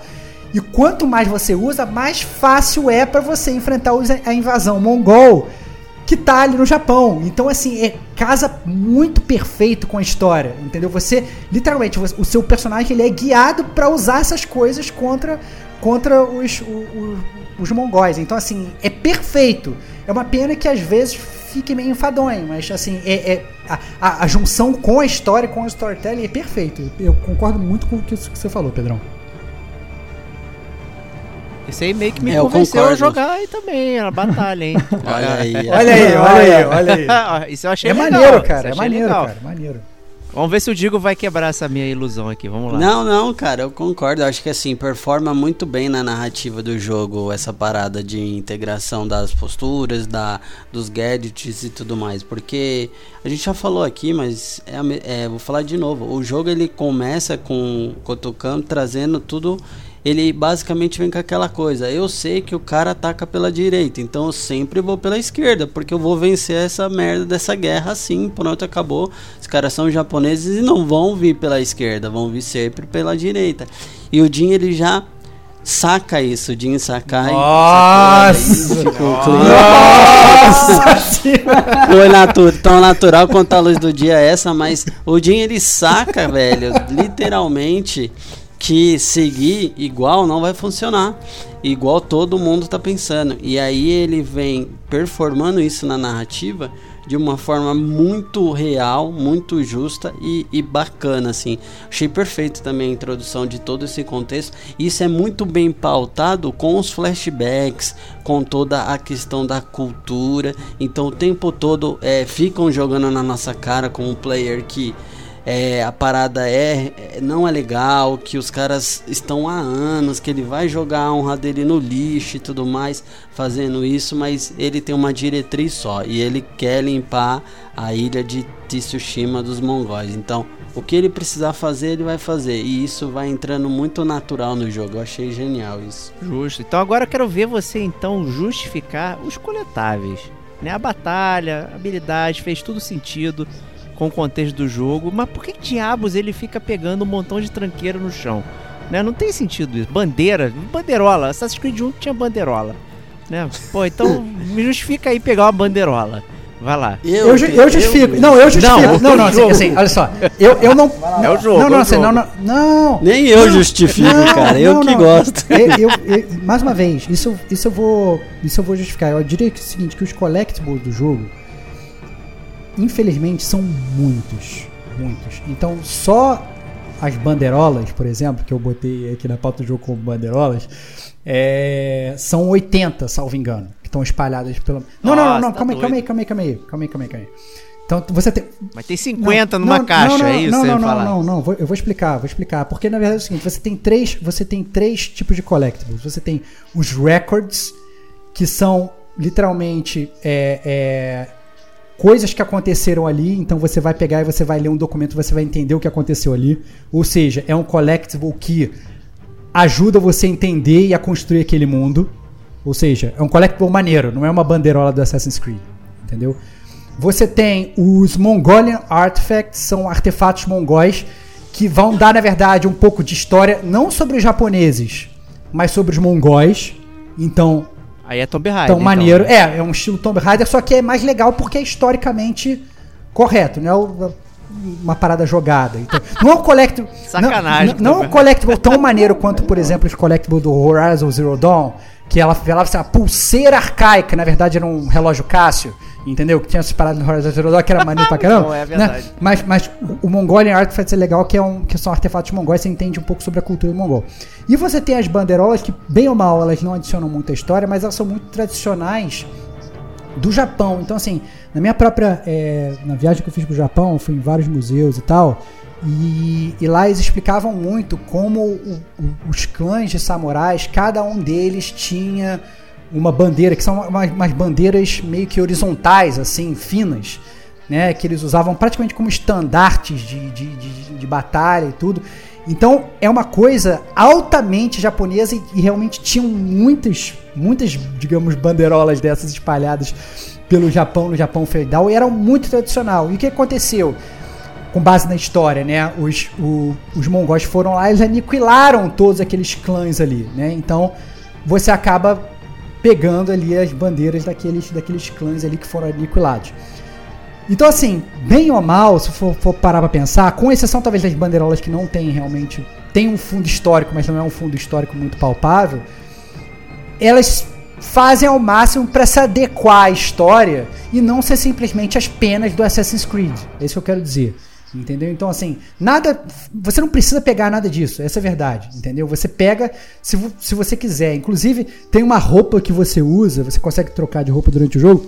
Tem uma roupa do Jin, que é a roupa do viajante, que sempre quando você tá perto de, de, de um collectible desse, rola um besouro, e o besouro fica meio que apitando e tal. Não, ó. Tem um collectible aqui perto.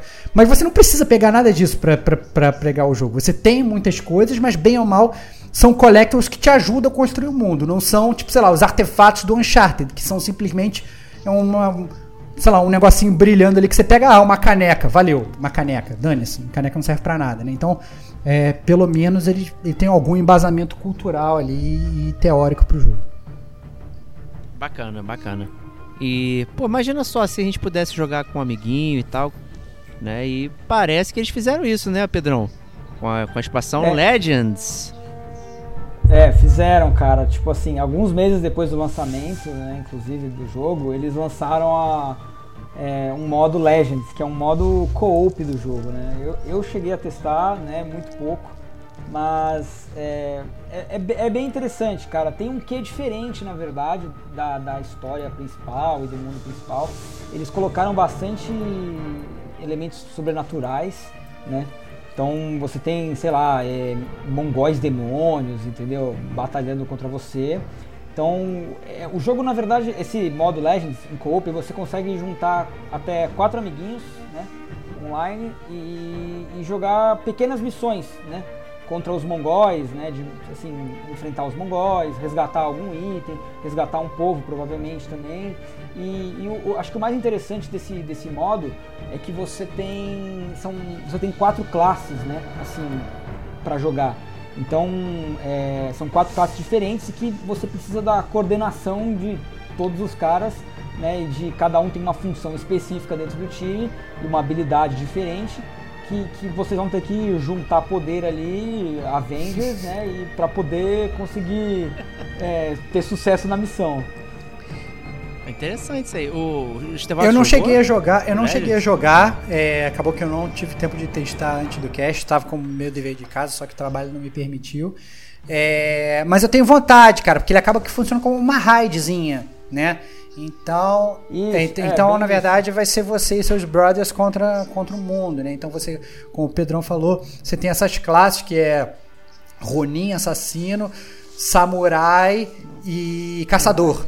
Então você, você tem essas, Boa. essas, essas quatro classes e aí você tem que fazer esse mix and match aí pra enfrentar os inimigos. Eu acho que assim, é mais uma forma de dar longevidade ao jogo. Né? Isso eu acho, isso eu acho legal. O que eu gostei mais ainda de ter entrado Legends, apesar de não ter jogado, é que passa a aparecer um NPC do Legends pelo mapa, que ele acaba funcionando também como waypoint pra você. Então o jogo tem muito fast travel pra você fazer, então volta e meia eu encontrava o cara do Legends e falava, não, não vou falar com você agora não, mas se eu tiver que voltar pra cá, eu posso fazer um fast travel pra você, entendeu? Então eu usava muito o cara do Legends pra isso, mas não pra jogar. Boa.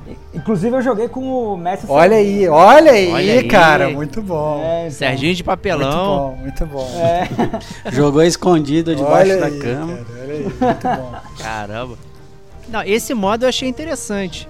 Né? Mas a gente falou mais cedo do Director's Cut, né? Que acrescentava também um conteúdo extra ali. Acho que é a Ilha Ike, né? Se não me engano. É... Isso, é. Isso aí foi uma DLC que eles lançaram, digamos, recentemente, né? Isso foi agora há pouco, né? Foi nos últimos dois, dois meses, um mês. Em que eles lançaram é, uma expansão que eu acho que é bem no estilo. Eu não cheguei a jogar, né? Mas eu, é, deve ser bem no estilo do, da expansão do Horizon, assim. Que é uma, uma aventura single player, claro, né? Num- Numa ilha que deve ser, tipo assim, destacada de, de Tsushima, né? onde você deve é, descobrir uma nova história, né, e fazer algumas missões lá e, e investigar o que está acontecendo lá. Provavelmente deve ter coisa relacionada a mongols, né, então, mas deve ser alguma coisa curta, né, tipo uma, uma DLC, é, assim, é, bem, tipo assim, curta, né, deve ser um negócio tipo The Witcher 3, entendeu, por exemplo, as, as DLCs de The Witcher 3, mas é uma coisa mais é, enxuta, né.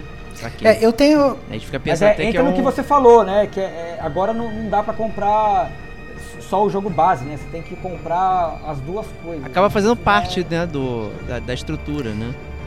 Sim, isso é ruim. É, eu tenho, eu tenho muita curiosidade pra jogar essa DLC da, da Ilha Ike, porque mais uma vez deve ser muito carregada em história, porque o que os mongóis fizeram foi exatamente isso. Eles conquistaram Tsushima e depois a próxima coisa que eles fizeram foram, foi ir pra Ilha Ike. Então foi justamente, historicamente, foi, foi o que eles fizeram. Então é, eu presumo que seja uma DLC totalmente carregada de história e que continue justamente mostrando outras facetas da invasão mongol. Então é, eu acho que talvez realmente para quem tiver oportunidade, para quem tiver o Director's Cut, acho que vale a pena jogar sim.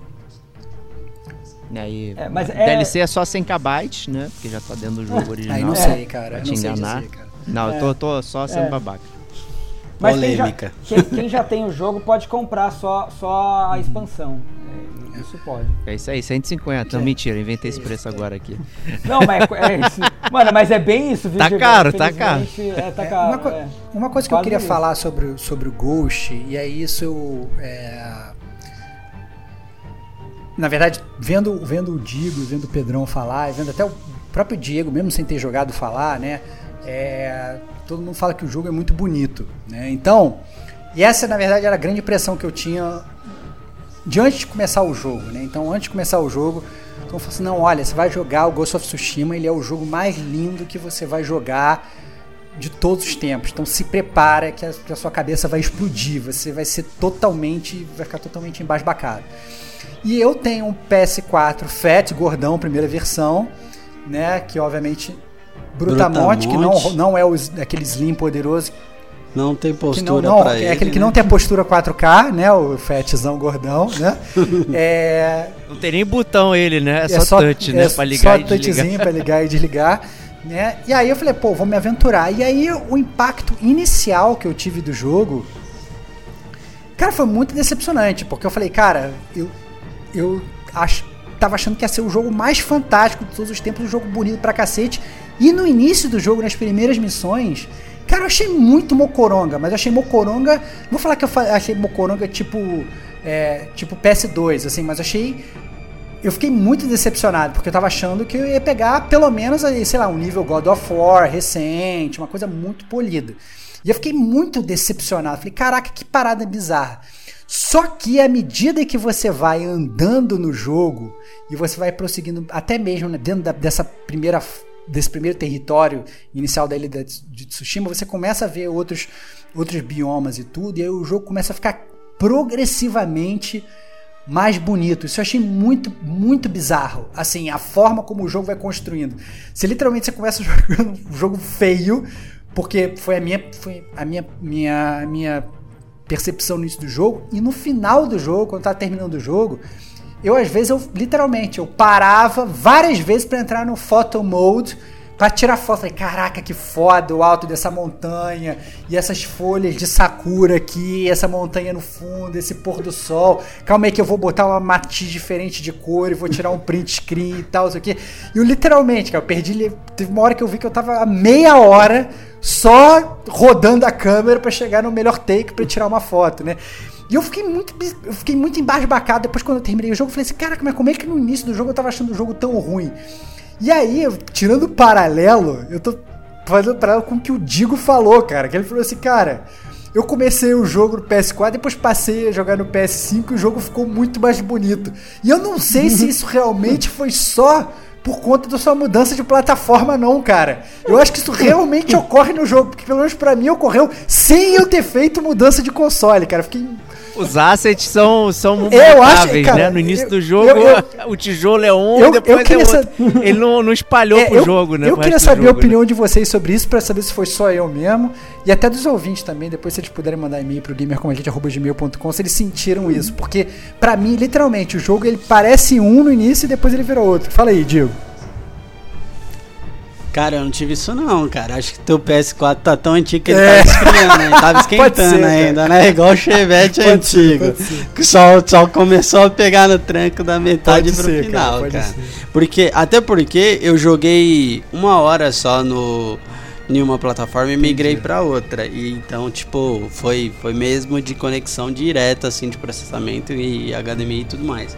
Mas eu acho que o seu caso era o Chevetinho Chevetinho tá ruim, aí né, que cara? tá ficando Entendi. tá, tá ficando pra trás.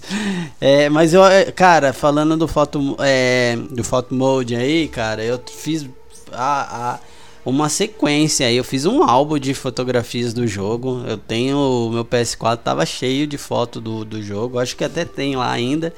É, eu, eu achei o jogo bastante bonito de fato e o jogo ele é bem propício pra isso. Acho que é, se tem agora essa moda aí de tirar fotinho em jogo, Ghost of Tsushima é um jogo totalmente enquadrado para isso. Porque o jogo ele, ele tem vários cenários sensacionais, são takes, fotografia. A fotografia do jogo muito em foda. si já é sensacional, né? É muito foda. Eu fiz muito take de ação, assim, no meio de batalha, no meio de cena, que parece que, que foi montada à mão, assim. A parada é, é sensacional mesmo, de fato. O que, que você achou, Pedrão, desse modo aí? Cara, eu tô. Eu, eu joguei também num PS4 Fat, igual o Estevão, um opalão antigo. Fusquinha. Né? É, exatamente, cara. Então, um dos primeirãos. E, cara, é, eu não fiquei com essa impressão de gráfico ruim logo no início. Mas, assim, com, com pouco tempo de jogo, cara, eu fiquei fascinado pelo cenário, assim, um bagulho absurdo, né? Eu O- lembro de mano, você falando que era um Cara- dos jogos mais bonitos que você já Cara, tinha jogado. Cara. realmente é um dos jogos mais bonitos que eu tinha jogado. Eu acho que, inclusive, eu acho que o que ajuda também é o fato do jogo não ter HUD, cara. Tipo assim, ou ter um HUD muito minimalista. Entendeu? Então você, então você consegue ver muito do cenário, né? E isso é um negócio absurdo. Além disso, tipo, o algoritmo que os caras criaram pra cair folha é uma coisa É absurda, muito fudido. né, cara? Porque, tipo, é muito. é Assim, cai folha de uma maneira assim tão suave que é um negócio natural. É, graminha cara, do GTA aí, ó. Cara, Master. é- é- Finalmente, PS4 fazendo. Cara, é o jogo, é o jogo pro Cara. acabar a mística que o PS4 não faz grama, como o Diego gosta de falar, cara. É realmente É. impressionante, cara. Mas, mas isso que. que falei, Cara- cara, falei. Falei, cara, eu passei assim, a- é, o quanto tanto de foto que eu mandei pro Digo do luar, com você pequenininho, vendo um forte gigantesco com duas fogueirinhas. Foto brega de praia, então, né? Segurando a Cara, lua, né? É, cara, a luz, exatamente. E na legenda o Haiku, cara. É, na legenda. Segurei a lua, é, apertei e ela explodiu. Cara, foto em preto e branco com a folha caindo, cara, negócio absurdo, com uma casinha de palha, uma coisa absurda, cara. Eu achei É, cara, eu legal, acho que, cara. assim, quem, É. quem já foi pro Japão, quem já teve a oportunidade de visitar o Japão, não só as grandes metrópoles, mas quem já teve a oportunidade de ir mais pro interior do Japão e, e- e- e passear um pouco e ver a área mais rural, assim e tal, é, é impressionante como é que eles. é, porque o Japão é realmente um lugar muito bonito de se visitar. né? Então, é, você, você tendo a oportunidade de ver essas partes, você você vê que o jogo eles fizeram muito fiel e é realmente muito bonito. É realmente, principalmente, é- eu tive essa impressão, digamos, a partir do primeiro, um, primeiro terço do jogo, mas eu comecei a achar cada vez mais bonito. Literalmente, cada vez mais bonito. Ele vai ficando muito, muito maneiro, e a água é maneira, e as árvores são maneiras, e aí a mudança de tempo é legal. Então, às vezes, começa a chover, a chuva faz um efeito legal, entendeu? E aí você chega naqueles, naqueles campos, assim, com um milhão de flores e tal, que você olha pro horizonte só tem flor a dar com pau, você fala, caraca, que parada foda, e aí você fica andando ali. Cara, é muito maneiro. Ele é um jogo que, que, que é legal de passear. Então tem, tem muita gente que gosta de fazer o Walking Simulator, ah não, vou ficar andando de um lado pro outro e tal. esse talvez seja um dos jogos mais bonitos para você ficar brincando de andar, porque realmente tem muitos cenários diferentes.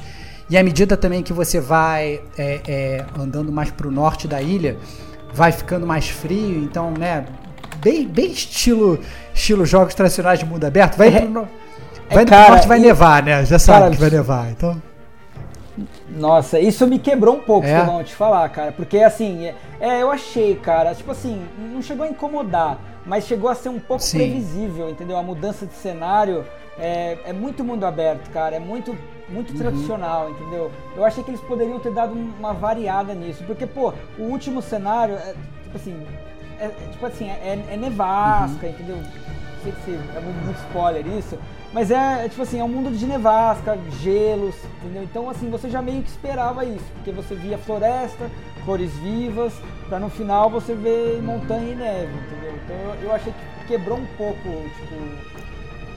a- a- assim, eu acho que é um. Não sei se Não, assim, não, assim, eu entendo, assim, é, é muito previsível, mas em algum momento ia ter, porque bem ou mal o Japão tem isso. Então eu acho que também se eles não botassem, ia falar, cara, que, que parada é essa? Mas o problema é que hoje todo jogo põe isso. Então, sei lá, você tá jogando um RDR da vida, você começa a andar pro norte do mapa, você sabe que vai chegar na Suécia. De algum modo, porque vai ter. porque vai estar tudo levando lá. O, o RDF você já começa É, na neve, né? Até pra Pois é, facilitar, pois né? é. o 2. E- Então, assim, então, é, realmente, é esperado, mas, mas eu, eu fui achando, mesmo a parte da neve, é, eu achei irado lá. Então, tem algumas sidequests lá que são maneiras. É previsível, é previsível, mas, mas eu gostei. Eu não, eu não, não tiraria, eu não mudaria em nada, nada a fotografia do jogo, como você falou, Pedrão. A, a, a fotografia, Boa, legal, a fotografia é, eu, achei, eu achei realmente foda. E, mas ah, o, o jogo tá em japonês, eu posso escolher é, que os personagens falem japonês, que é muito comum jogos japonês que eu coloco um dublador em, em- em inglês, né? E que não é muito bom. É, só que agora está ao contrário, né? Uma desenvolvedora que não é oriental que vai colocar né, vozes japonesas. Então como é que ficou isso aí? Como é que, como é que tá toda essa tratativa? Eu acho que o Pedrão fez que nem eu, jogou em japonês também, né, Pedrão? Exatamente, cara. Eu joguei em japonês, áudio japonês e legenda em português. Legenda japonês legenda também? Esse cara é também. bom, hein? Não, não, não, não, não, não, não, legenda em português. Imagina. O Estevão jogou É, eu joguei, eu joguei inglês, né? japonês com legenda em inglês. Assim, é, é, tem É. todas aquelas facilidades, né, de, de- de atualmente, então, é, obviamente não é tão friendly que nem um Last of Us da vida, mas você consegue escolher legenda, corzinha É. de legenda, né, você consegue customizar todas essas coisas nesse, nesse sentido, é um jogo bem atual. É, eu achei bem divertido jogar em, jogar em japonês, inclusive. Eu achei, obviamente, assim, é, tem gente massa. ainda que, obviamente, É, meu, meu primo é um grande estudioso de japonês, ele gosta, já, já morou no Japão um tempo e tal, ele gosta. Então, assim, a galera que está estudando japonês e querendo jogar um jogo japonês tradicional ainda, se passado no Japão, acho que pode ser um prato cheio aí. É. Você jogou como, Diego? Sem ser aquele exagero do anime, Sem né? ser. De ficar gritando É, o tempo.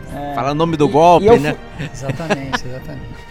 E, e eu fui ver, na época que eu joguei não tinha lip sync em japonês. Então agora pra quem entende, aí depois eu fui ver, ele- agora eles colocaram lip sync. Então pra quem entende aí já, já consegue Pô, legal, hein? coisa.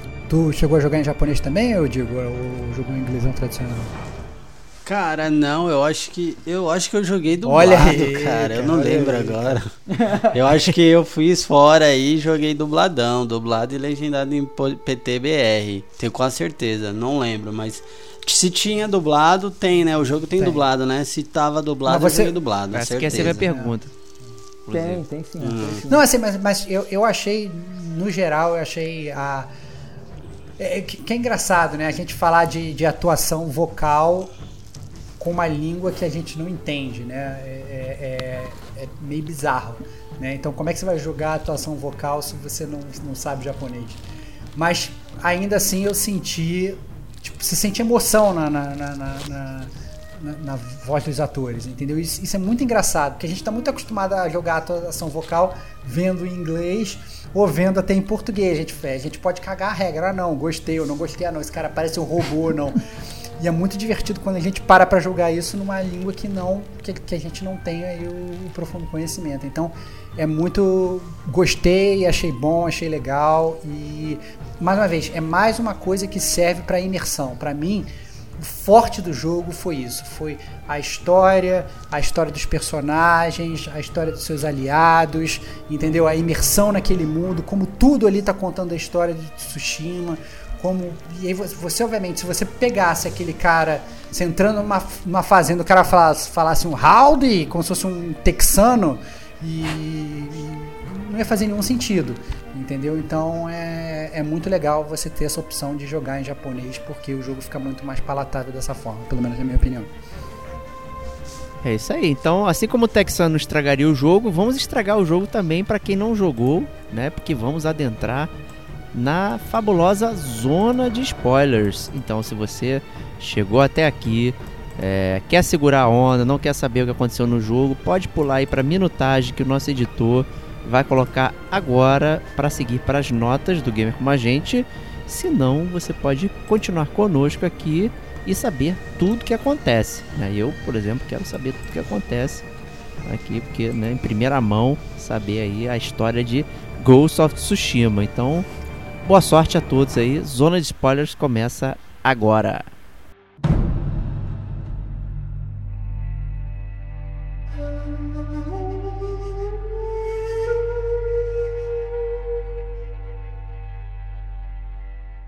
Aqui começa a zona dos spoilers.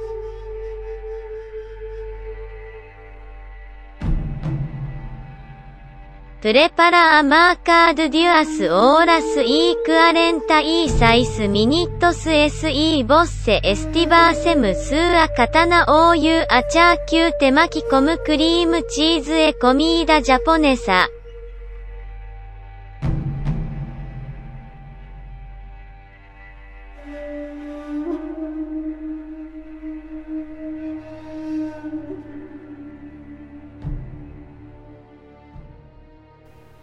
E aí, Stevox, começa aí pra gente. Cara, questão de spoilers é sempre, é sempre difícil de começar e de como guiar, né? Então, é, eu acho legal a gente. Eu, pelo menos, eu, eu comecei a pontuar talvez os, o, o, as coisas que aconteceram no jogo que me deixaram mais mexidos. E, e, alguma coisa, algumas coisas eu cheguei a prever, outras coisas eu, eu, eu não previ.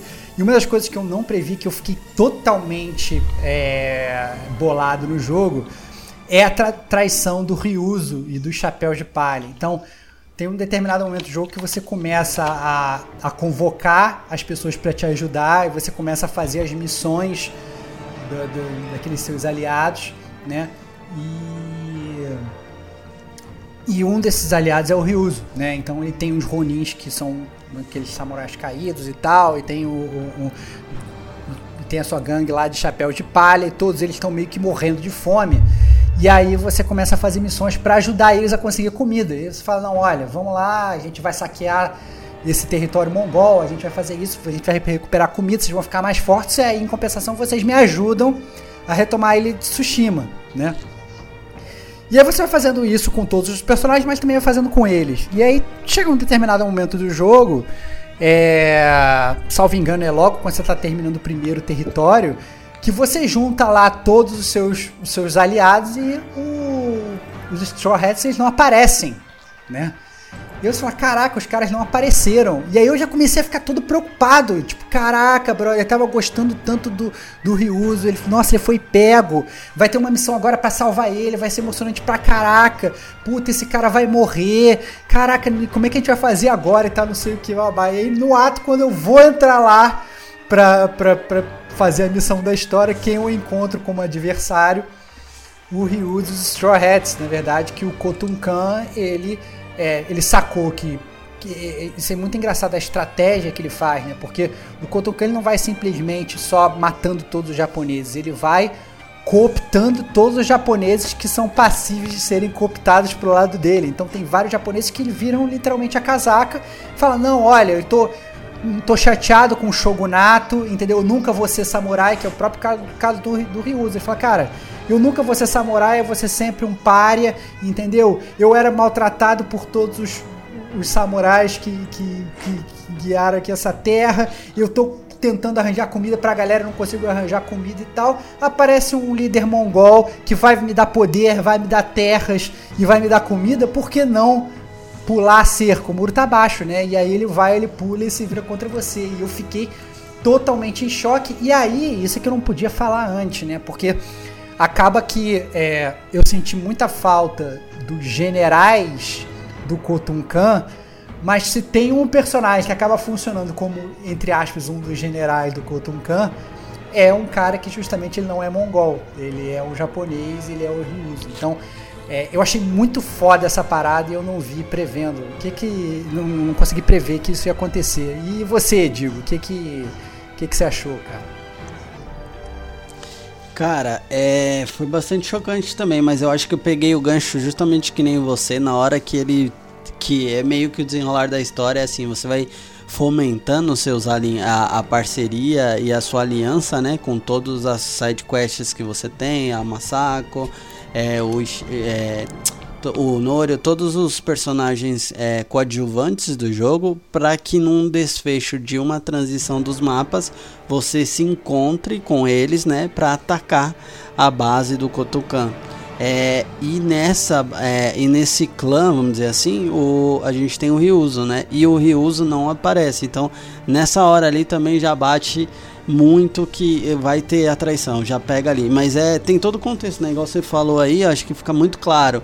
O cara ele, ele fala disso ao longo do jogo, né? A gente só não percebe que ele não é de uma família real, que ele não tem os mesmos privilégios, isso e aquilo. Então ele tá muito vulnerável para dar uma sambadinha pro outro lado. Essa é a verdade, né? Sambadinha. E aí, cara, o Kotukan, a gente já falou muito aqui, né? Ele é muito malandro, cara. Ele já começa o jogo malandro, ele termina malandro. E esse é um dos trunfos do jogo, né? E um dos trunfos do exército dele. Então essa parada foi chocante mesmo, cara. É, outra parada que, que, que. Você quer falar alguma coisa do, do, do Ryuzo, Pedrão? Cara, eu achei que. Eu gostei também, eu fiquei surpreso, como vocês. Eu achei que foi um pouco é, rápido, né? A, a, mudança de, de lado dele, né? Mas, mas eu achei bem interessante. Eu fiquei surpreso falei assim, pô, ah não, não acredito, não vou conseguir convencer esse cara. Eu, eu ainda tinha esperança. Porque o Jim ainda tenta, né? O Jim ainda tenta várias é, vezes então, convencer ele. Não, exato, não pula pra lá não, cara. Você é meu brother. Mas não consegue, né? É, eu finjo que não vi. É, né? é, vem pros Jedi. O cara, não. Daí, mas não deu é, certo. É, mas uma coisa que aconteceu no jogo, que eu vi acontecendo de longe, isso foi até engraçado, que a gente ficou, foi falando no grupo do WhatsApp, cara eu comecei a cantar o que aconteceu, eu imagino o, o, o Pedro e o, e o, Digo rindo da minha cara, porque é, você, você convoca a Yuna, né, que é, é, aquela ladra, que inclusive é a primeira pessoa que te ajuda, né, depois da primeira batalha, quando você tá na merda, ela te salva e tal. E aí logo ela, ela te apresenta pro irmão dela, que é um cara que inclusive ele te ajuda a, a, a criar o gancho do Batman, que vai fazer você ficar fazendo rapel pelo Japão e tudo. E, e ele é um cara que você vê de cara, quando ele apareceu, eu falei assim: esse cara vai morrer e vai dar merda, porque é aquele cara que. É aquele cara muito bonzinho, que só tem coração, mas nenhuma habilidade de batalha, ao mesmo tempo ele quer ir sempre pra meter as caras, porque ele quer se provar leal e que ele quer se provar. Quer, quer, quer, quer provar o coração bom que ele tem, que a gente já sabe que ele tem um bom coração, não precisa provar, mas ele quer sempre provar, né? E aí é, foi muito engraçado que eu tava, te, eu tava jogando o jogo e falando no WhatsApp com os caras aí ao mesmo tempo. e eu falei assim: caraca, esse cara vai morrer, esse cara vai morrer, esse cara vai morrer. Cara, deu três takes, veio o Kotunkan, cortou a cabeça dele fora. Nossa, coitado. Cara, é, velho. Essa cena Essa forte, é uma cena cara, forte, cara. É uma cena forte que, obviamente, o Jim, ele, pô ele, ele tá fazendo aquilo ali não só por ele, mas também por todo mundo. E, tá, e é muito, muito maneiro que, assim, você tá construindo a, a, sua conexão com aqueles personagens. Você, assim, o jogo ele faz muito com que você se importe com todos eles. Então você não quer que ninguém morra. Mesmo você não queria que o Ryuzo te traísse, você não quer que ninguém morra. Né? Mas você, bem ou mal, você sabe que a, a a jornada do, do, do Jim bem mal, ela vai ter que passar por essas coisas para justamente ele conseguir se tornar o, o fantasma, ele, e para ele conseguir dar às vezes os passos que ele precisa dar, porque isso, a, a morte do Taka acaba sendo mais uma, um, digamos, uma gota no copo dele, que vai fazer ele se transbordar e abandonar toda a honra samurai, porque ele sempre, o Jin tá sempre dividido. Será que eu abandono a minha honra? Será que eu não abandono? E os meus princípios? O que que meu tio fala? O que que eu acho que eu devo fazer e tal? E aí quando ele percebe realmente que as pessoas que ele tá querendo salvar estão morrendo, aquilo é o maior combustível para ele, né, abandonar os princípios dele e, ir atrás se tornar o fantasma de Tsushima.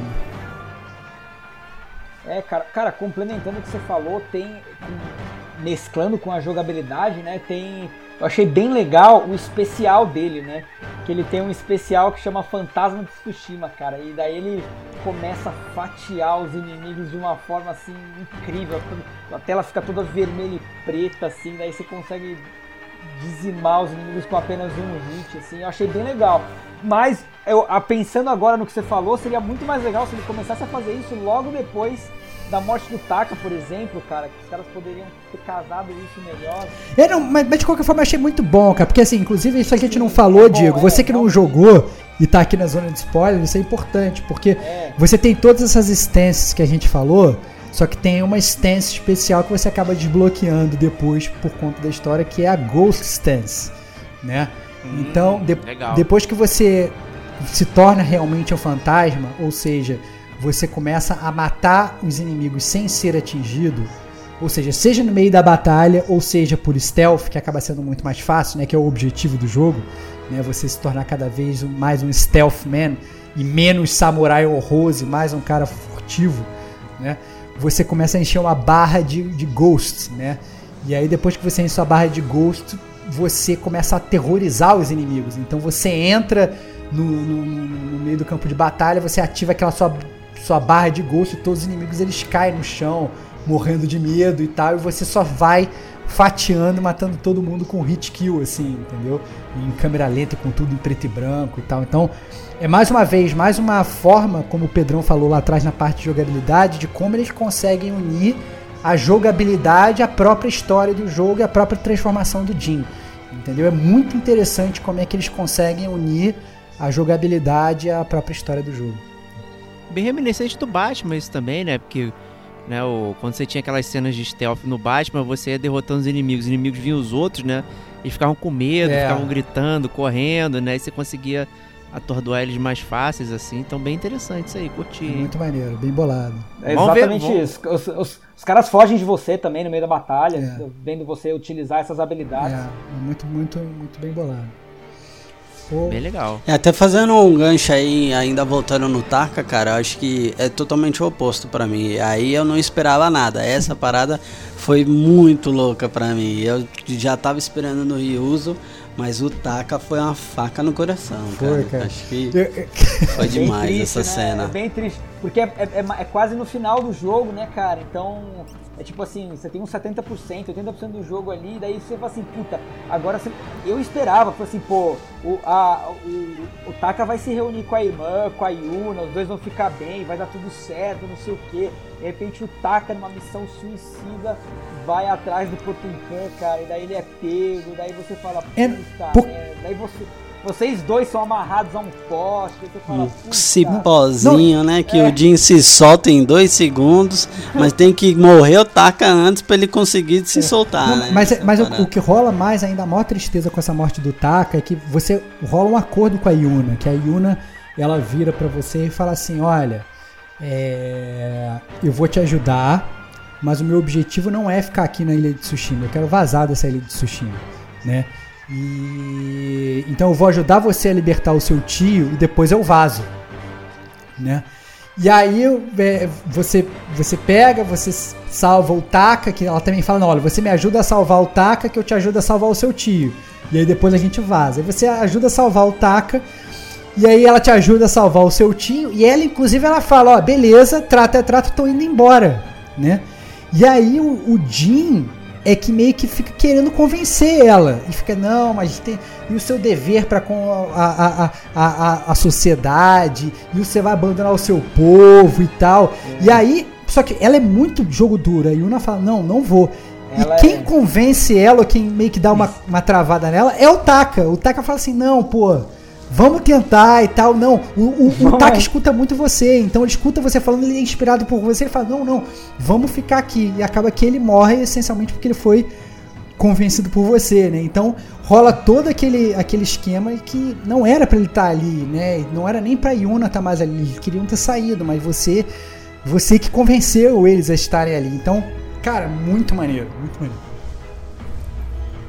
Outra outra outra parte muito legal do jogo que eu achei muito previsível também acontecer. É, também é, é muito claro quando ocorre, mas eu, eu achei é, é aquele previsível. Várias vezes, quando você pensa que vai acontecer e o negócio acontece, você fica meio decepcionado, né? É, como foi para mim a morte do Taki, eu falei, esse cara vai morrer, e quando morrer, que merda que vai ser e tal. E quando ele morrer, eu falei, é, beleza, acertei e tal. Eu até fiquei rindo depois que eu acertei. Mas tem uma coisa que eu previa, eu falei assim, não, isso vai acontecer e vai ser foda, e foi muito foda. Que foi a quest do Ishikawa com a Tomoe, né? Então o o, o Sensei Ishikawa é aquele. É um, é um sensei do arco e flecha, como a gente falou mais cedo, que ele é um puta sensei, ele é até babaca, assim. Você vai falar com ele, tem um ar autoritário, ele, ele fica te botando para baixo, ele quer, ele quer, quer bancar o senhor Miyagi, mas ele é super autoritário e tal. E, e você fica nessa quest de, de, de buscar a Tomoe, e a Tomoe ela é uma aprendiz dele que mudou pro lado dos, dos mongóis. Né? E aí tem um determinado momento do jogo que a, que a Tomoe ela meio que se joga de um penhasco e fica muito aquela coisa, ah não, será que ela morreu, será que ela não morreu e tal. E obviamente você, player, você já meio que saca, não, essa, essa moça ela vai voltar em algum momento. E aí então, mais pro final do jogo, você chega numa missão em que você encontra uma mulher e tal, e aí você vê umas flechas perto e ela tá vivendo sozinha e tal. Eu falei, caraca, cara, essa é a Tomoe. E como é que. Como é que eles vão revelar que essa é a Tomoe, né? E aí eu fiquei, cara, que vai ser muito maneiro quando eles revelarem e tal, porque mostra que o Jin, ela meio que vai, ela vai enganando o Jin né? Ela vira e fala assim, não, vamos para cá, vamos para lá, vamos não sei o que. Você vai seguindo ela e você fala, caraca, eu tô fazendo isso e o Jim é muito trouxa, o Jim tá acreditando em tudo e tal que ela tá fazendo e tal, não sei o que. E o Jim vai seguindo ela de trouxa, de trouxa, de trouxa, até que ela fala, não, vamos lá pra minha casa. Aí eu falei assim, agora que ela vai atacar e, e o Jim vai ser pego de surpresa. E aí ela, e ela senta lá com o Jim na, na, na fogueirinha lá e aí o Jim vira para ela e fala assim: Pô, Tomoe, você fez isso tudo para me trazer até aqui? Ou seja, o Jim, assim como você, já tinha sacado que ela era a Tomoe durante aquele todo esse tempo. Então eu achei muito foda isso, porque a, a sua jornada naquela quest é exatamente igual a do Jim, entendeu? E o Jim ele deixa até o último momento pra soltar a ideia e soltar a verdade que ele sabe que a Tomoe é a Tomoe. E eu achei essa a forma como o jogo roteirizou isso, como o jogo explicou isso, totalmente espetacular, porque eu fiquei a quest toda falando, cara, Jin, você é muito trouxa, você é muito trouxa, mas não. O Jin, ele estava totalmente ciente, estava totalmente fantasma de Tsushima e já sabia tudo que estava acontecendo ali. Eu achei muito, muito foda. É, animal, né? E despretensiosamente, nem, você nem esperava isso, né, cara? E ele já sabendo tudo, intencionalmente seguindo isso. ela, você achando que ele, puta, vai cair como um patinho, cara, vai, você vai cair na armadilha, não sei o quê. Aí você vê, até ele já percebeu, entendeu? Como que as, as pessoas estão reagindo. Ó, no... É muito maneiro, muito bem bolado mesmo. Digo, quer falar alguma parada dessa quest? Não, cara, acho que mais do mesmo. Acho que também fui surpreendido. Foi muito maneira, porque eu acho que talvez das side quests foi a, a com maior plot twist, assim, e, e, e relevância, né, de profundidade com o enredo principal. Então, foi muito irado de fato, cara. É, tem outras duas quests, né, do, do que a gente não comentou tanto, né, do monge e do e da Lady Masako, que, que eu achei bem legal, cara. A Lady Masako ela busca vingança pela família dela, né? Como o Estevão falou da Female Warrior, né, mais cedo. Então ela, ela viu a, a, família dela, o marido dela, um samurai, ser assassinado, as filhas dela. Então daí ela quer só vingança pela, pela família dela. E daí o Jin tenta convencer, convencer ela a não fazer isso. Daí você tem todo aquele debate com ela ao longo da jornada, né, para você superar as dores dela. Com relação aos monges, você tem uma parte na, na, na, na história onde você tem que salvar um monastério de monges que está sendo atacado pelos mongóis, e daí isso envolve o, o, o monge principal que você encontra, o Moro, que é um monge guerreiro, inclusive, como o Estevão falou mais cedo. Você encontra os monges que rezam e os monges que, que guerreiam, né? E daí você tem toda essa. Assim, conhecer essa diferença, né?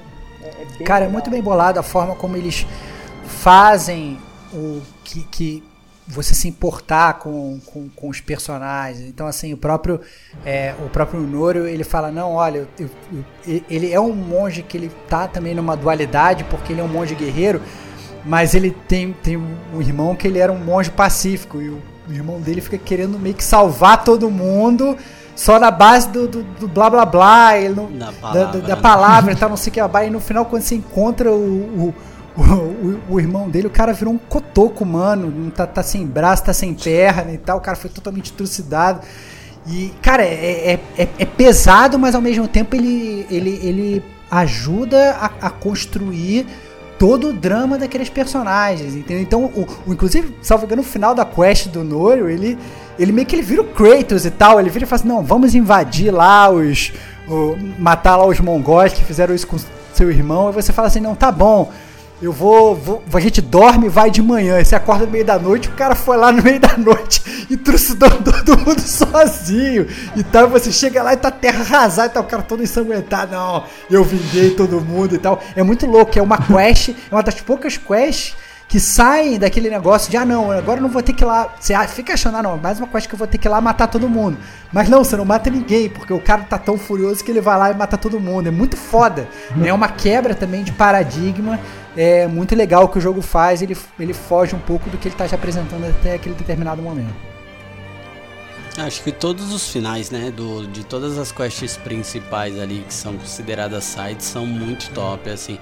O final de, delas, de todas as narrativas do Jin, do Jin, não, do Norio, do da Masako, do e todos os demais, inclusive o Norio, era, é, eu tive a sensação, ele, se eu não me engano, ele entra no segundo mapa, então ele entra tarde na narrativa, você, ah, você acha que ele começa devagar, te andando na vilazinha, você fala, pô, vai ser cansativa desse aqui.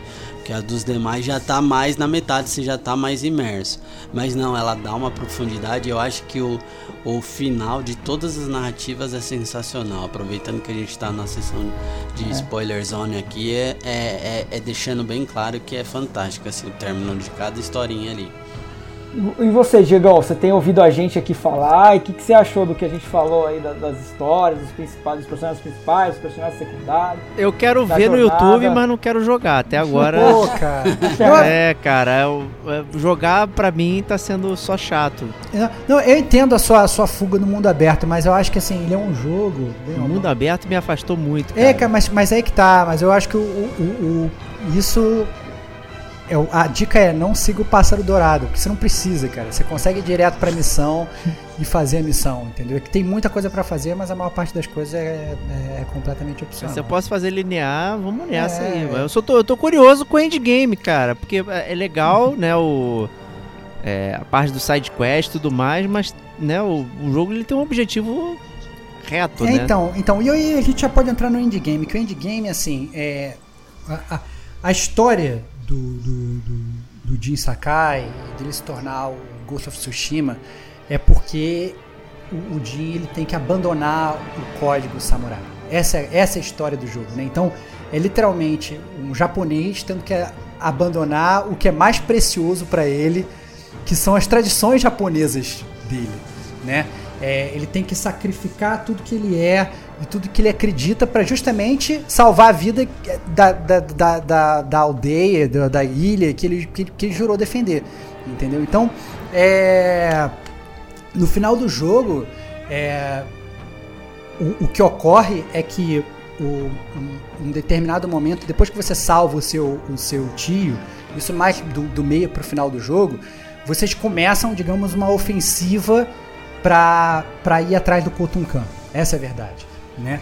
E é a grande verdade é que você começa a ter um embate filosófico com seu, com seu tio, porque o seu tio fala: não, nós temos que matar o Kotunkan, mas nós temos que ser fiéis às nossas origens. Nós temos que vencer os invasores como japoneses e não como mongóis. e não como fantasmas. E aí, e, e o discurso do Jin é, cara, mas se você for enfrentar eles como japoneses, você, você vai morrer. Todo mundo vai morrer. E tem vários exemplos do jogo em que o Lord Shimura, ele manda batalhões e batalhões de japoneses enfrentar o Kutukan e eles são aniquilados na frente do Jin. E o Jin fica, cara, mas por que, que você está fazendo isso? A gente já conseguiu fazer avanços, não fazendo isso, você continua meio que jogando errado esse jogo, entendeu? Vamos jogar o certo, vamos jogar para ganhar e tal. E aí tem, um, tem uma, uma missão muito importante do jogo em que é, o teu time está preparando uma ofensiva dessa. O Taka, ele acabou de morrer, né? E aí você fala assim, não quer saber? Eu vou desrespeitar o que meu tio está me falando. Eu não vou deixar ele atacar da mesma forma que ele está atacando. Então você ganha inclusive a roupa de, de fantasma, né? E aí que você realmente, digamos, se transforma no fantasma. E você faz um stealth, você entra naquela. naquela. naquele, naquele é, castelo, fortaleza, naquela né? fortaleza, naquele castelo, e você aniquila todos aqueles inimigos sem ninguém nem te ver, entendeu? Uma missão completamente stealth, que se você for visto a missão cancela, então você, mata, você tem que matar todo mundo sem ninguém te ver. E aí quando o teu, e aí você inclusive vê que se, se o teu o teu tio ele seguisse o planejamento dele, tinha como se fosse uma ponte, a ponte ia explodir e que todo mundo ia morrer ali, entendeu? Todo o exército dele ia morrer. E aí quando a porta se abre, o, o seu tio ao invés de te receber como como um, um grande salvador, e como um grande herói. Pelo contrário, ele fala, cara, como que você fez isso com a gente? Você traiu o Japão. É, você traiu tudo que a gente acredita. Você não pode matar os outros pelas costas. Você não pode matar os outros envenenando os outros. Não é assim que a gente faz. Esse não é o Japan way of, of things, entendeu? Ah. E aí, é, é, é, e aí você cada vez mais vai se afastando. E o seu próprio é, é tio, tem um determinado momento do jogo que ele vira e fala assim: não, o meu sonho é te adotar.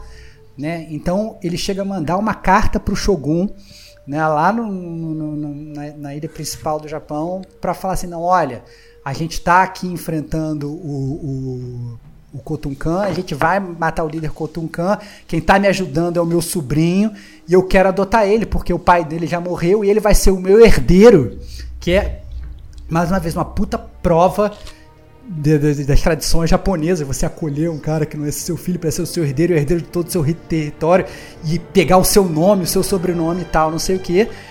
E aí o, o, o, cara vira e fala, não, e aí você, você não vai ser mais meu filho, e você nega, você não, então se é, se é para salvar a minha terra, eu não quero mais ser seu filho. E aí vocês é um puta momento. Tô até é, arrepiado. Foda, cara. É muito foda. É foda, então, cara. é muito foda que ele fala assim, cara, é aqui que a gente vai para caminhos diferentes porque nós vamos enfrentar essa batalha. Nós dois temos o mesmo objetivo comum, mas as nossas formas de, de, de, de, de, de batalha são completamente diferentes. Até tem uma cena, tem uma, um diálogo muito foda que o, o, o, o, Lord Shimura fala pro Jin, fala alguma coisa tipo assim: ah, não, você, você não é mais. Você não é mais um, um homem honrado, você perdeu a sua honra. E aí o Jim vira para ele. Abandonou o Bushido. É, eu, é. E, aí, e aí o Jim responde para ele, mas você é ao contrário, você é escravo da sua própria honra. Você não consegue fazer mais nada e que não, que não seja sua honra. Então, cara, é muito foda, é muito emocionante. A história ela vai seguindo esse, esse caminho, né? A... E eu, eu acho que. Fala aí, não, fala aí, cara. Eu acho que. Eu, mano, no começo do jogo, né, assim, até a primeira, até a metade, você tem uns flashbacks com o seu tio que ajudam a sustentar o peso da, da, da separação dele. Foda. Eu acho, achei isso muito foda. Porque os dois vão construindo a relação, né? Desde quando o Jim era pequeno e tal.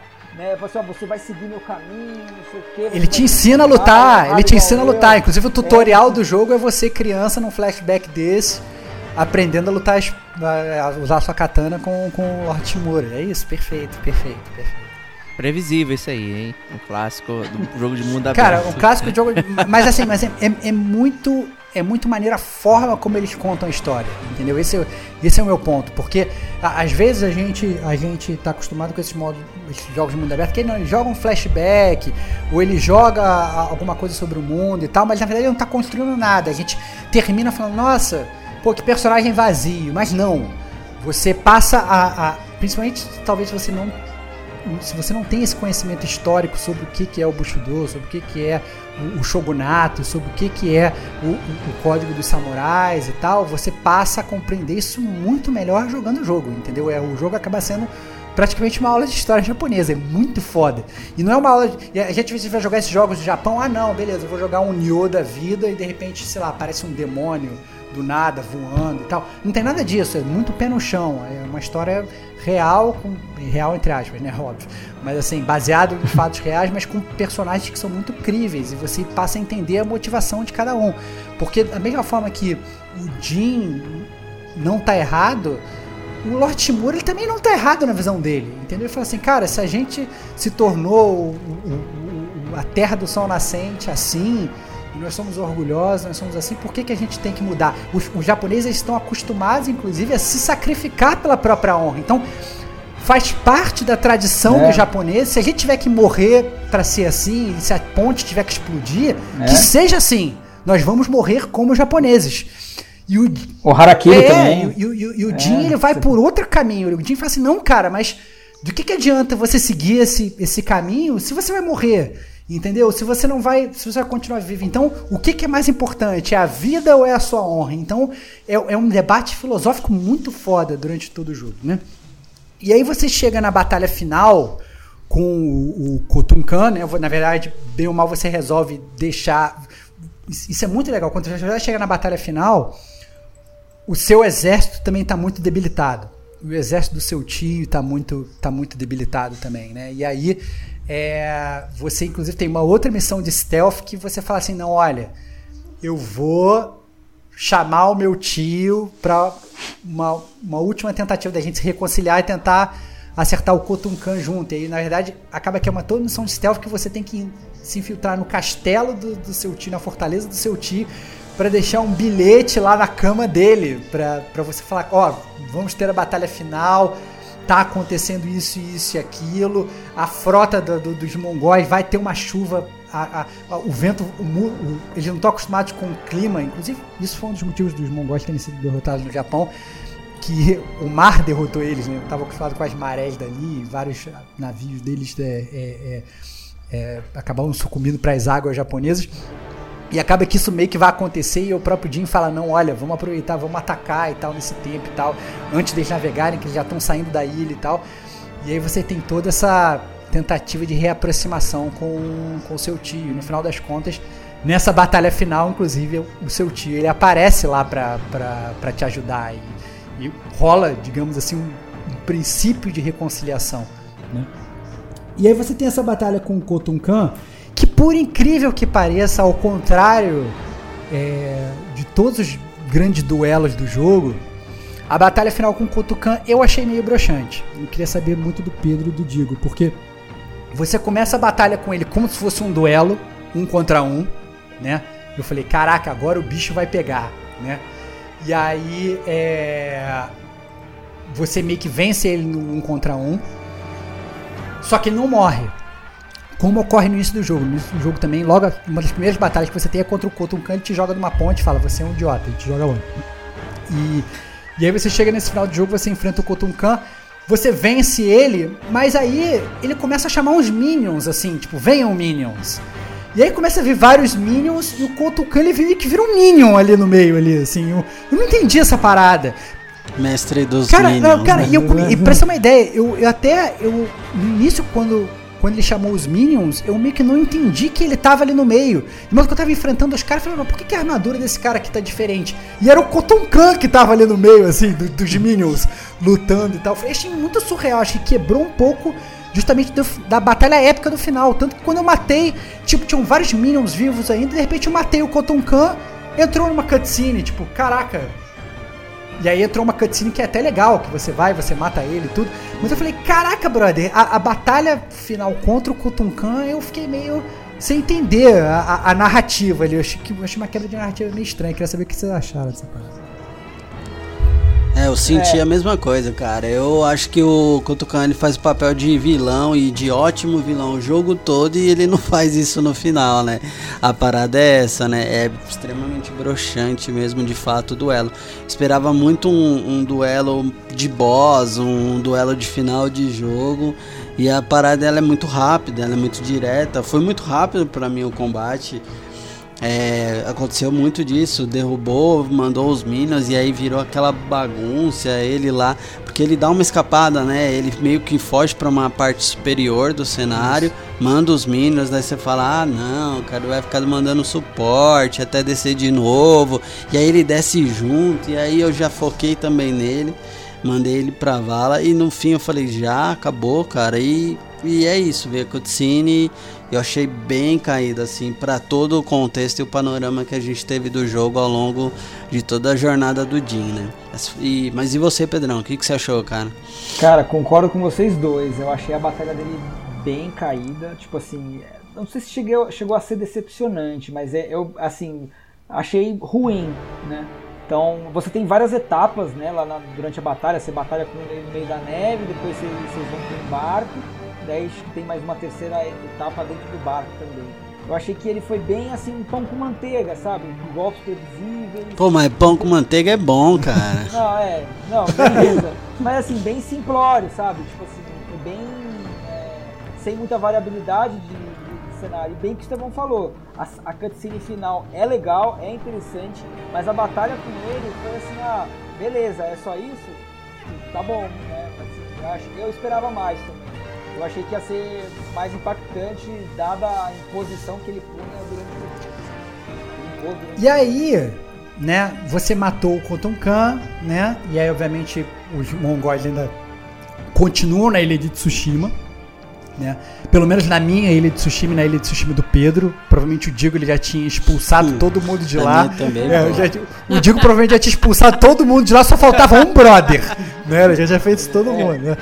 Mas, mas na verdade, o, o- o- você ainda, obviamente, tem coisas pra fazer pulse game, mas você abre uma missão final, na verdade, porque você recebe uma carta do seu tio, e aí o seu tio vira e fala assim: Não, olha, se encontre comigo e tal, e você vai encontrar com ele justamente lá no lugar onde te ensinou a, a lutar de espada e tal, etc e tal, que é um lugar importante pra vocês dois. E pra você ter, digamos aí, o último último confronto com seu tio pra vocês decidirem, porque bem ou mal ficou tudo muito mal conversado entre vocês, né?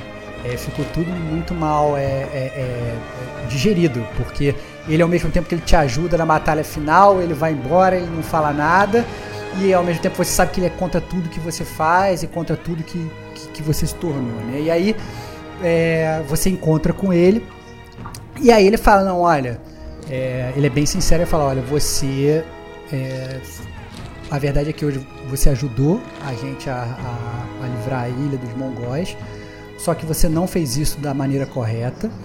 E hoje o shogunato, né, o shogun lá no Japão, ele vê você como uma ameaça à nossa ordem dos samurais, porque a partir do momento que você japonês, você se vira contra tudo que a gente acredita, e várias pessoas já acreditam em você e já acreditam na lenda do fantasma, qualquer pessoa pode ir contra os samurais, que são os, os- na verdade, são os senhores feudais ali e dominam aquela terra. Então você acaba virando um grande foco de insurreição. Ele fala, então agora o inimigo não é mais o, o, o o inimigo agora é você. Né?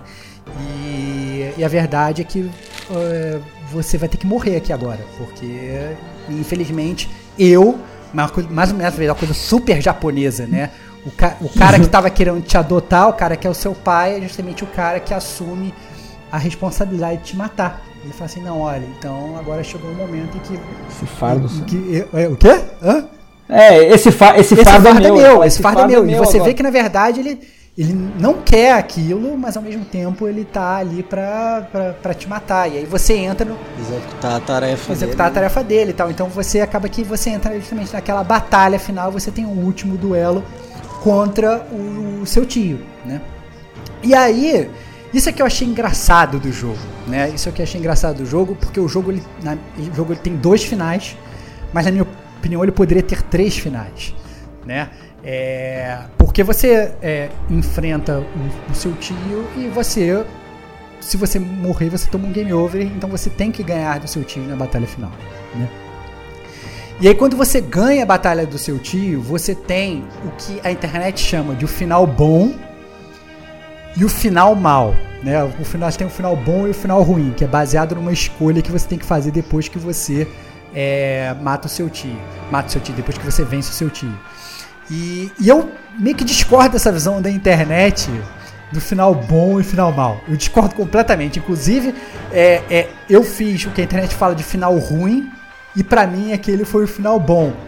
E depois, inclusive, olhar no YouTube e ver o outro final, eu já tenho muitas dificuldades de entender o que, que é bom e o que, que é mal. Os dois finais são totalmente ambíguos e são totalmente abertos. Porque o que, que acontece? Você você pegou e você venceu o seu tio na batalha. E no momento que e o seu tio ele cai na sua frente de joelhos, né? E, e ele fala: Olha, você venceu, é, me garanta uma morte honrada. Me mate aqui e siga o seu caminho, porque eu quero trilhar o meu caminho de samurai. Eu tinha minha missão, eu não cumpri a missão, então, então vem aqui e me mate. E aí, o primeiro final, que não vou falar se é bom ou se é ruim, é o caminho da honra, né? Que é justamente você é, atender o chamado do seu, do seu tio e você matar ele, né? E, e o, que é, o que é engraçado é que ele, ele, ele implora por essa morte honrosa, você aceita, ou seja, naquele momento que você aceita, você mostra que você ainda detém um pouco daquele seu. Daquela, daquela sua honra samurai. Porque se você for parar pra pensar, tudo que o Jin fez ao longo da sua da jornada dele foi para manter os outros vivos, né? Então a partir do momento que você aceita matar o seu tio, você ao mesmo tempo você tá negando a, a tua faceta fantasma, você tá aceitando uma faceta totalmente samurai e tá aceitando a vontade do seu próprio tio, né? E quando você vai matar ele, ele tá chorando para você e ele morre feliz e ele te considera um filho. Ele fala: então, meu filho, você pode não, pode não ter a carta do Shogun falando que você é meu filho, mas eu te considero meu filho. Me mata e você finca a espada nele. E aí ele, ele, vocês fazem uma promessa mútua que vão se encontrar na próxima vida e tal. E eu escolhi esse final porque eu falei, cara, eu tenho que dar isso pro meu tio, porque bem ou mal meu tio, o cara que me criou, o cacete A4. Eu não fui matar ele com ódio, eu fui matar ele com mais profundo respeito pelo que ele queria. E eu vi esse final de jogo marejado. Até agora falando, eu fico com olhos marejados, falando sobre o final do jogo, achei muito foda. Esse é o final bom, claramente. Então, não, mas é pela, pela internet, é pela internet, esse é o final ruim. Que você, não, que você, jogo, que você mata o seu tio. Esse é o final. Se você for olhar, bad ending, esse é o final ruim, que você mata, você mata que seu isso, tio. gente? É. Só que é aí que tá. E aí vamos, e aí vamos pro outro final. Vamos pro outro final, que é o que é o caminho, que é o caminho da desonra, né? Porque e aí o seu tio então faz um rewind, o seu tio ele caiu de joelhos ali, ele fala: "Jim, me mate, né? Eu preciso é, é, é, é, é eu preciso viver com a minha morrer com a minha honra, né? E aí o Jim fala é, eu eu não tenho mais essa sua honra e eu nunca vou matar alguém que é da minha família. Eu nunca vou matar alguém que me criou, que me criou, porque você não pode, você não me considera mais um pai, mas eu ainda te considero um pai. E eu nunca matarei meu próprio pai. E aí ele ele ele poupa o Lord Shimura e aí naquele momento ele abandona a, a própria honra dele e aí ele durante o jogo ele ganha uma máscara, que é a máscara do fantasma. E aí ele poupa o Lord Shimura e aí ele vai, ele coloca aquela, aquela máscara e aí simbolizando que ele ali naquele momento sim, ele se tornou o verdadeiro fantasma e abandonou todo aquele passado dele. E aí o, o, o Lord Shimura vira para ele e fala assim, cara, mas se você fizer isso, você vai ser caçado pro resto da sua vida. Você vai se tornar um páreo. Você está sendo inimigo de todo o Japão. E aí o, o, o fala, mas eu aceito esse fardo se for para você ficar vivo se for pro meu povo ficar vivo. E aí ele anda pro horizonte deixando o, o tio dele, em teoria, desonrado. e, e- e chorando. Então, caralho! os- olha, esse final eu nem fiz, eu só vi no YouTube. E eu vi eu fiquei emocionado também. Então, caraca, é muito foda. É muito foda, porque você tem o final bom e você tem o final ruim, mas ao mesmo tempo, o final bom é o final ruim, o final ruim é o final bom, entendeu? E, e todos os finais eles têm uma, uma ambiguidade muito foda, porque os dois finais eles conseguem ser ao mesmo tempo bons e ruins, entendeu? E qual a trajetória? E todos os, os- dois finais eles têm um, um sentido perfeito, entendeu? Eles têm um sentido perfeito. E, e- e- e- funcionam assim muito bem pra história. Todos os dois são perfeitamente plausíveis. Você pode ser um Jin que ele salvou todo mundo, mas ainda assim ele quer dar o final pro tio dele, mas ao mesmo tempo ele pode ter realmente se tornado um fantasma e ele perceber que o tio dele é um idiota e que, que aquela honra dele só vai levar os japoneses e o shogunato ao fracasso, que aquilo não é uma forma, uma maneira de, de, de viver e que, e que ele decide se tornar o Japão. Então, caraca, é muito foda.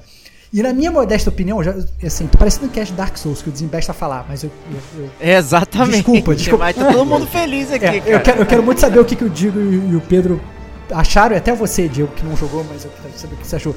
Mas eu acho que ainda poderia ter um terceiro final. Que é o final em que você tem, na verdade. Mata. É isso, é, é isso. Ele se mata É junto, isso, cara, é isso. Porra, é o foda, final que, cara, o- que, que o Jin ele vira e fala: então, olha, é, eu na verdade, eu, eu não sou o, o- o- Ghost mais. O Ghost foi uma jornada que eu trilhei até a- aqui até agora, mas no meu coração eu ainda sou um samurai.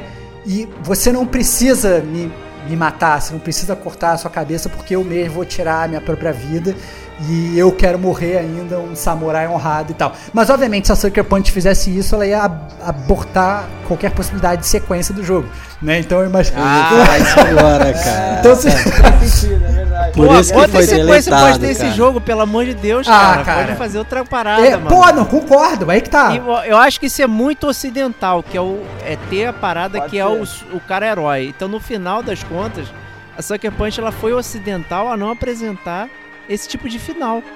Né? Que é o É. final da, da, da, da- entrega, né? Tipo, nenhum, nenhum jogo ocidental tem isso. Não tem, cara. Todo protagonista ocidental é o mega herói máximo de todos os tempos. Ele é acima de tudo É. né? E, e- e- e fica muito claro isso nesses finais que estão aí representando, principalmente o do fantasma. Não, né? não. Que é o final que, que ele tá acima de tudo. É, não, os dois finais né? Isso é muito ocidental. Então, assim, mas, mas bem ou mal, são dois finais muito maneiros e são totalmente incríveis. Só que eu achei que faltou esse terceiro São, final. com certeza. Faltou aquele final. fa- Faltava. faltou, Animal, se ele fizesse o sepulcro, cara. cara, faltou um nossa. final que você sensacional, nem cara. precisaria enfrentar o seu tio. Sacou? O seu tio vira assim, eu tenho que te enfrentar. Fala assim, agora vamos pra batalha final. Você fala assim, cara, por que, que você vai batalhar comigo? Você não, você não precisa batalhar comigo. Eu já tô manchado pela minha própria honra, entendeu? Eu, na verdade, Exato, sempre é, quis ser é. Eu sempre quis ser um samurai, entendeu? Eu tenho aqui a minha espada, a lenda do, do, do Ghost vai viver. E, inclusive, assim,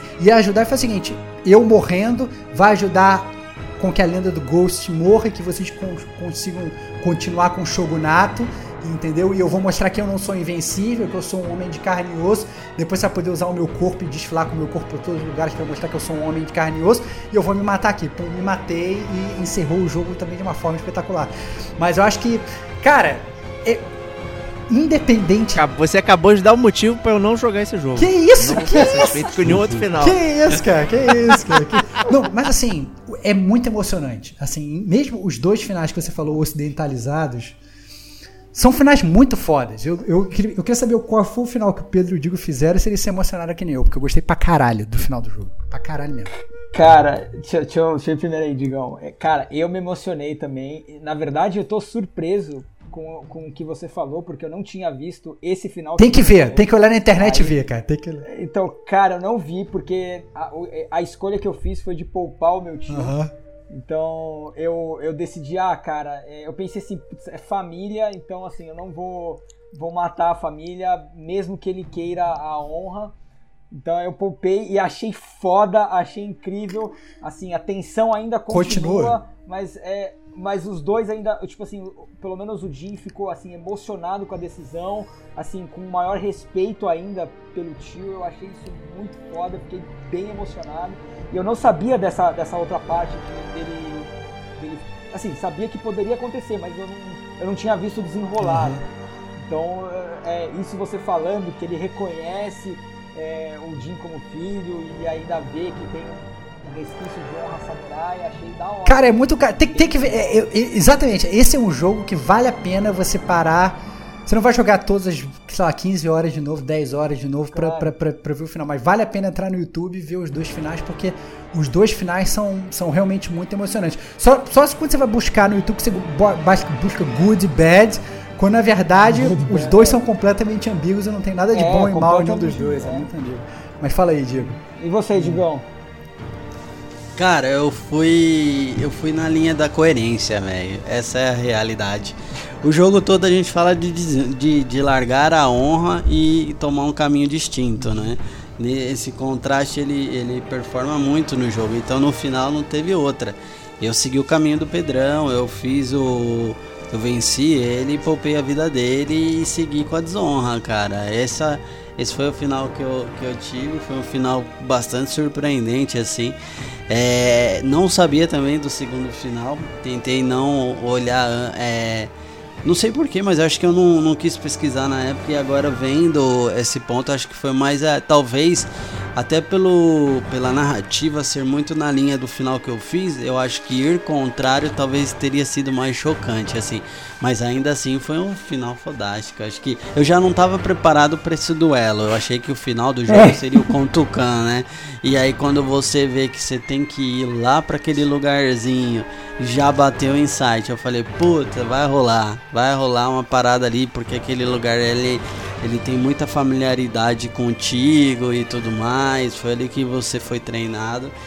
E aí a parada foi, acho que a, a queda que a gente tem com o Kotokan, ela sobe num nível absurdo, ela cai para pegar impulso, né? Porque ela sobe no, num nível absurdo para é fechar isso, o é jogo, isso. cara. E eu achei sensacional. É, concordo com você, eu acho que todo, todo, digamos, a decepção que a gente tem na batalha final do, do Kotokan, ela é superada a milhão, mas a muito, assim, eu nunca imaginei eu, sinceramente, assim, quando eu fui jogar o Ghost of Tsushima, eu já achava que ia ser legal em termos da história. Mas eu nunca achei que eu fosse terminar o jogo com o olho marejado. E assim, os, os créditos foram subindo e eu bolado, olhando pros, pros, pros créditos, subindo com o olho marejadaço, tipo, caraca, bro, totalmente embasbacado, tipo, o que que aconteceu? E eu, eu ainda fiquei naquela, não, será que esse final...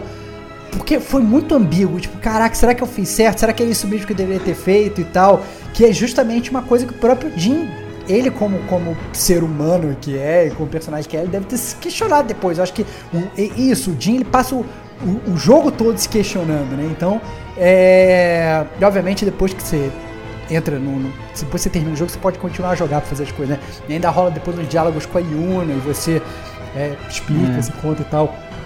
E tem algumas, digamos assim, que não é CG, não é nada, mas tem algumas conversas sobre o final.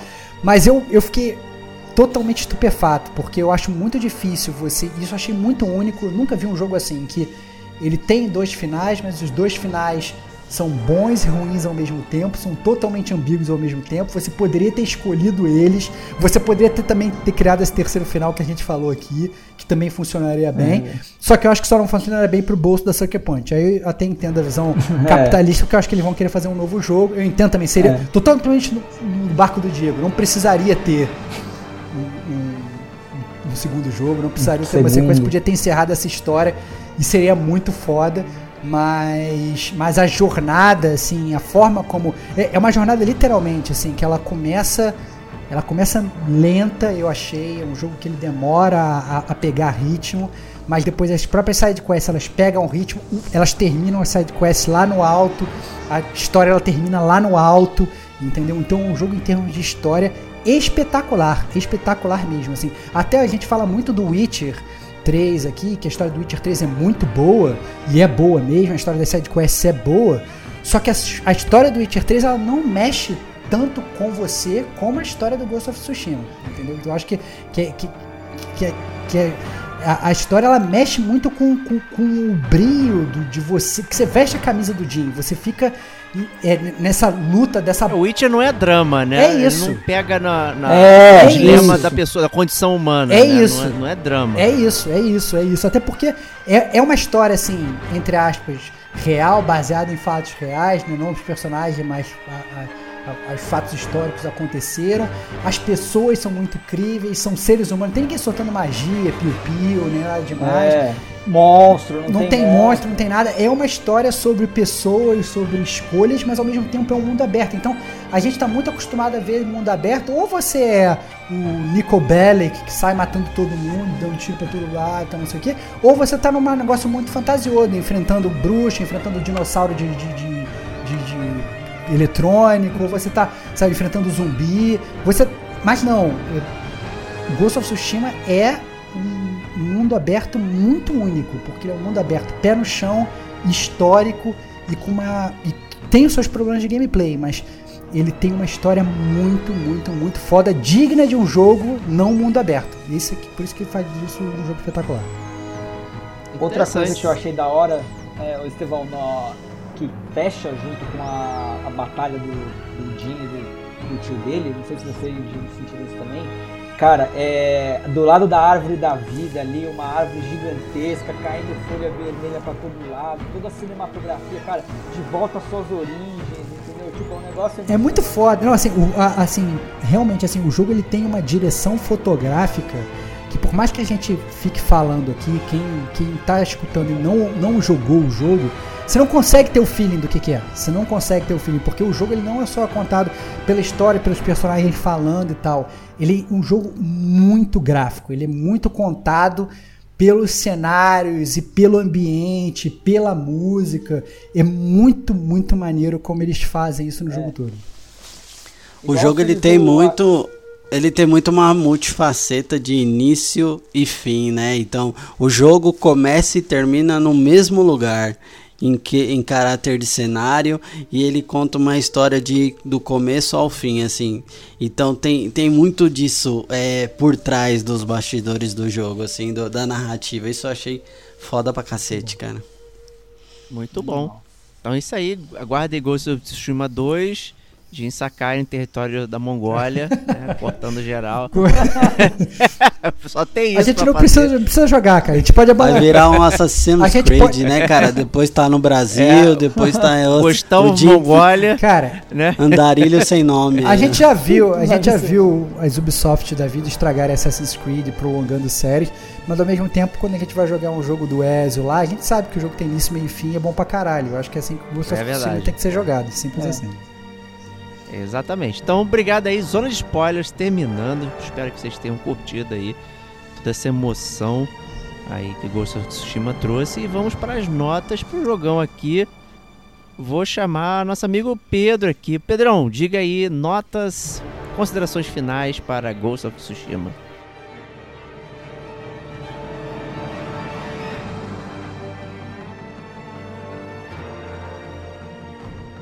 Parabéns! ボッセソブリーバイブーアゾーナドゥスポイラーズ、ボッセ本ロウオーコジゴブシドウ。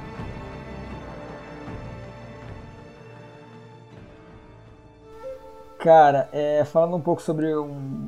Fazendo um roundup do jogo, assim, cara, eu gostei do jogo, achei ele, assim, digno de ser jogável, ainda mais pra quem gosta de cultura samurai, entendeu? É, go- Gosta de filme, de quadrinho, tipo os filmes do Akira Kurosawa, entendeu? Ou, dos quadrinhos Vagabond, por exemplo.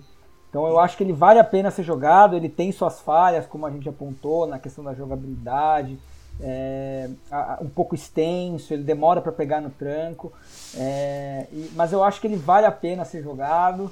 é, talvez se você não, não seja tão fã assim, talvez quem sabe esperar uma promoção, assim, talvez valha.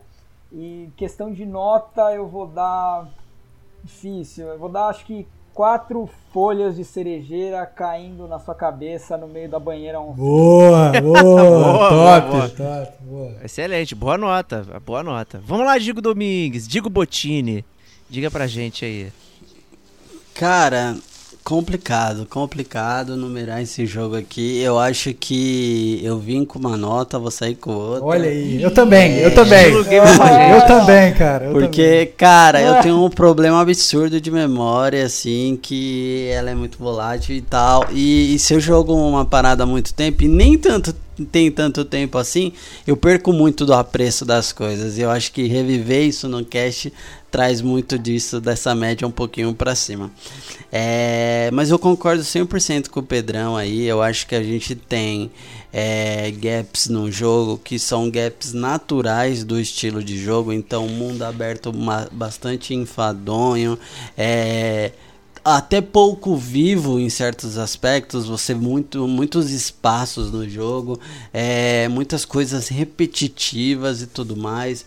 É, e isso, no meu ponto de vista, por mais que eles queiram colocar para dar insumos é, e, e volume para o jogo, não é legal. Então acho que eu sempre vejo isso muito de forma negativa. Então isso é um ponto negativo na minha opinião. É, eu acho que também o combate ele tinha tudo para dar certo, mas o, o- a forma simplória e o lock-on, cara, é uma faca no pescoço. É uma parada que fez, pra mim, assim, a- na experiência de combate, um- uma relevância absurda.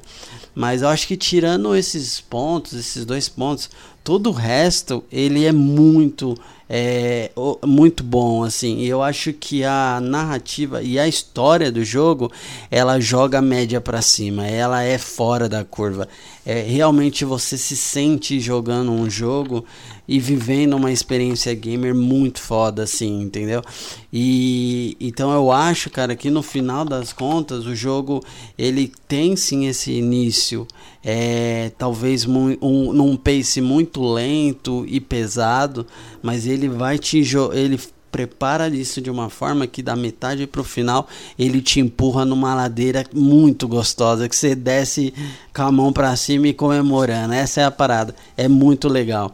Então, até por causa disso, cara, eu acho que nada mais justo do que eu dar 4.0 ri- é, chapéus de palhas é, é, arrependidos voltando pro lado do Jin Sakai, cara. Essa é a minha nota pra esse jogo. Muito bom. Justíssimo. Estevox, sacramenta aí a sua nota. Cara. Lembrando do bloopers, né, que rolou uns casts atrás aí, estava chateadíssimo, né, criou uma expectativa até nos ouvintes, eu vi gente falando, caraca, agora eu não quero jogar mais e tal, só por causa daquele teu bloopers, então... Cara, pois é. Vamos ver cara. agora. Pois é, cara, pra você ver como é que as coisas mudam. Eu acho que é, até naquele momento do blooper eu tava num. Tava num momento do jogo que, que tava complicado pra mim, que foi, foi um momento muito assim, travado. é, e o jogo realmente tem isso. Se eu for cagar a regra aqui, que é um jogo perfeito, todo mundo vai me odiar, entendeu? Então, o, só que o jogo peca justamente no gameplay, né? Então, assim, ele é um mundo aberto com, com pontinhos no mapa como qualquer jogo de mundo aberto. Ele tem várias coisas que são opcionais, que são totalmente ignoráveis, entendeu? Que você não, não precisa fazer, né? É, mas ao mesmo tempo, ele é um jogo que ele tenta muito e consegue perfeitamente entregar uma história que em mundo aberto a gente não está acostumado a ver. A gente não está acostumado a ver uma construção de personagem tão densa e com vários personagens. A gente não está acostumado a ver um protagonista que vai sendo construído dessa forma durante o jogo, porque essa é a verdade, ele vai mudando e você vai mudando com ele, ele começa a se questionar e você começa a se questionar com ele. É, é muito legal ver toda essa jornada, né? É, e você tem que entender também, isso é fundamental, que voltando para o primeiro bloco do jogo, quando eu fui começar a jogar o Ghost of Tsushima, eu comecei a jogar o Ghost of Tsushima com o recalque do RDR2.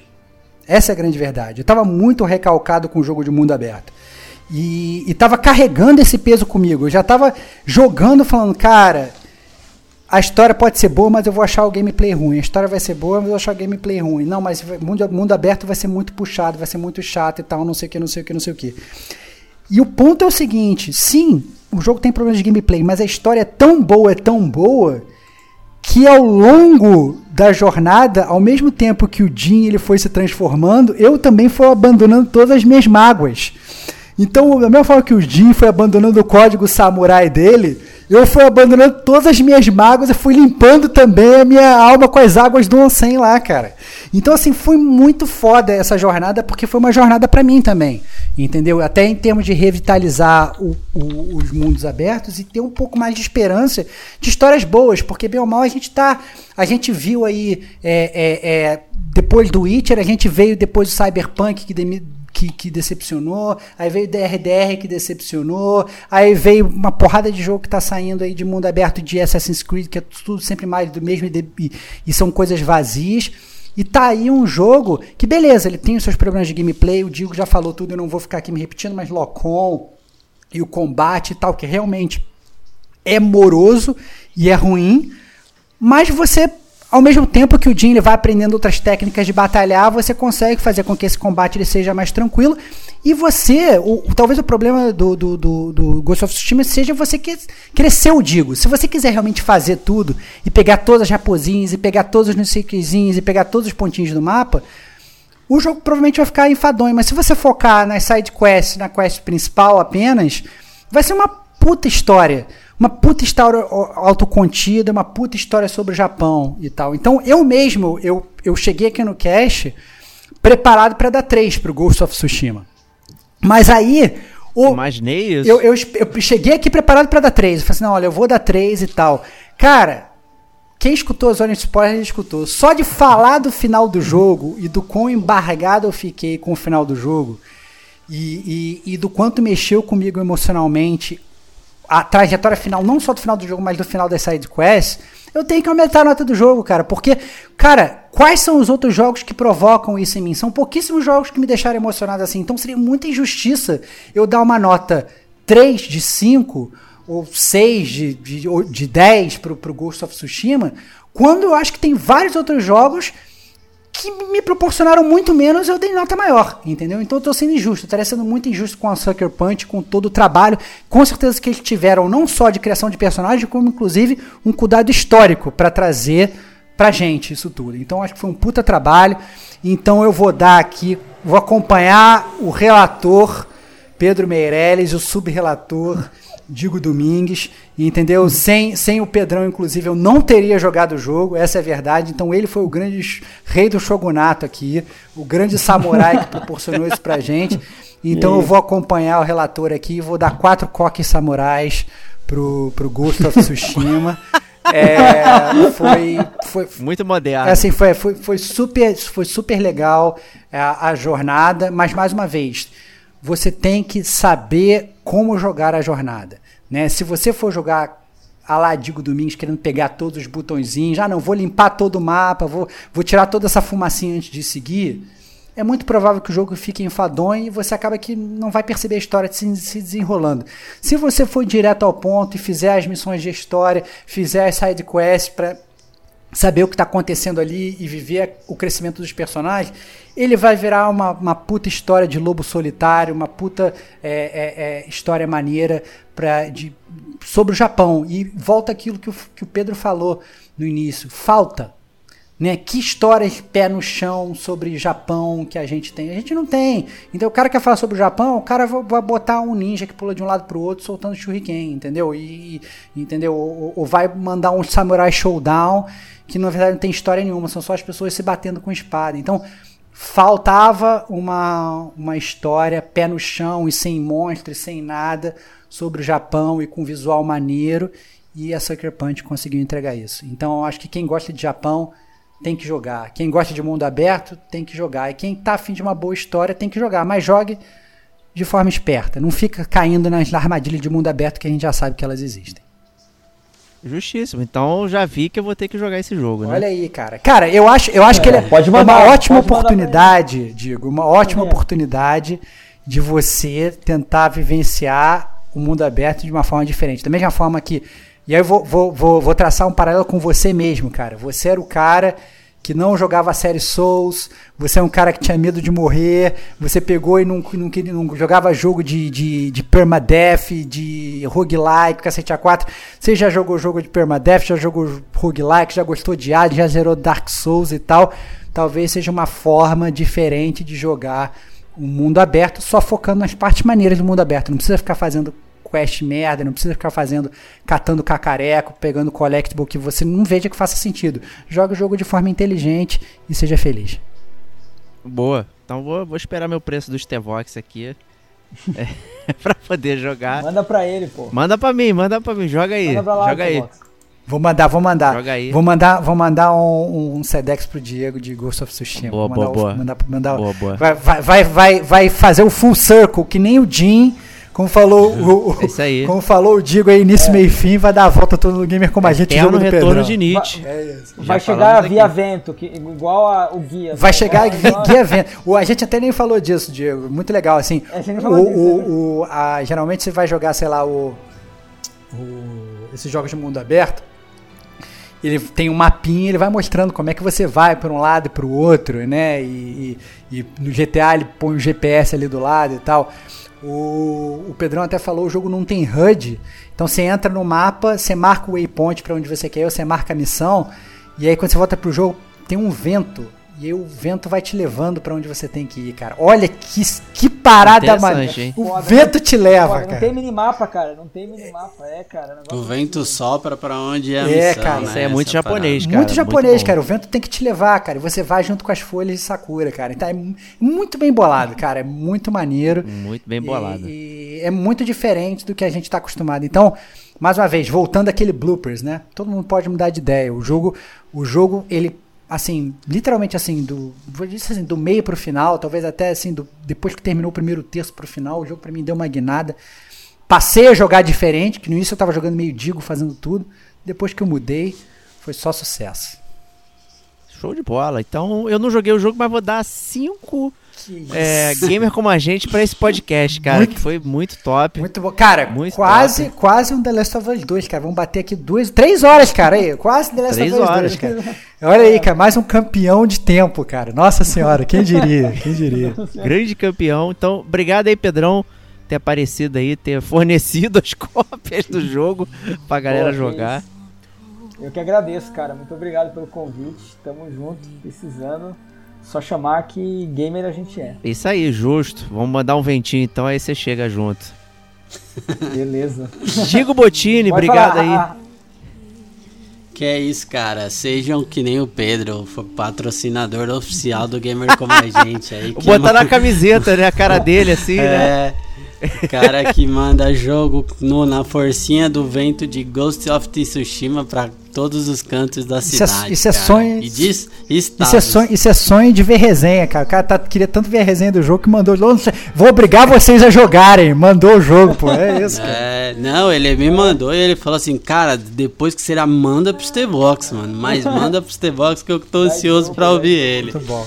Justíssimo. É, cara, mas é um prazer estar de volta sempre. Beleza. Stevox, sempre um grande prazer inenarrável. Cara, aqui, meu cara. amigo, estamos sempre junto, né? É, você sabe que você pode contar com a minha espada. É, foi que der é ver. a katana. Ah, é, esse caminho do Bushido aí tá foda. Mas Empurra é isso pra lá com esse vento. é isso, galera. Gamer como a gente estará de volta na semana que vem. Um grande abraço e até lá. Tchau, tchau.「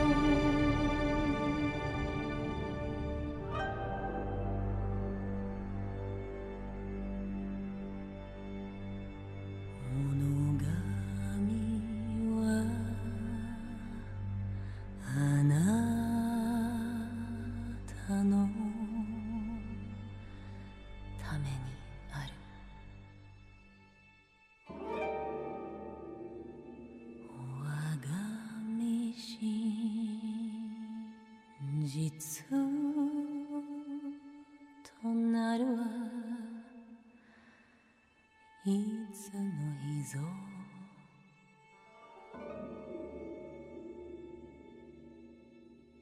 我が身。真実となるはいつの日ぞ。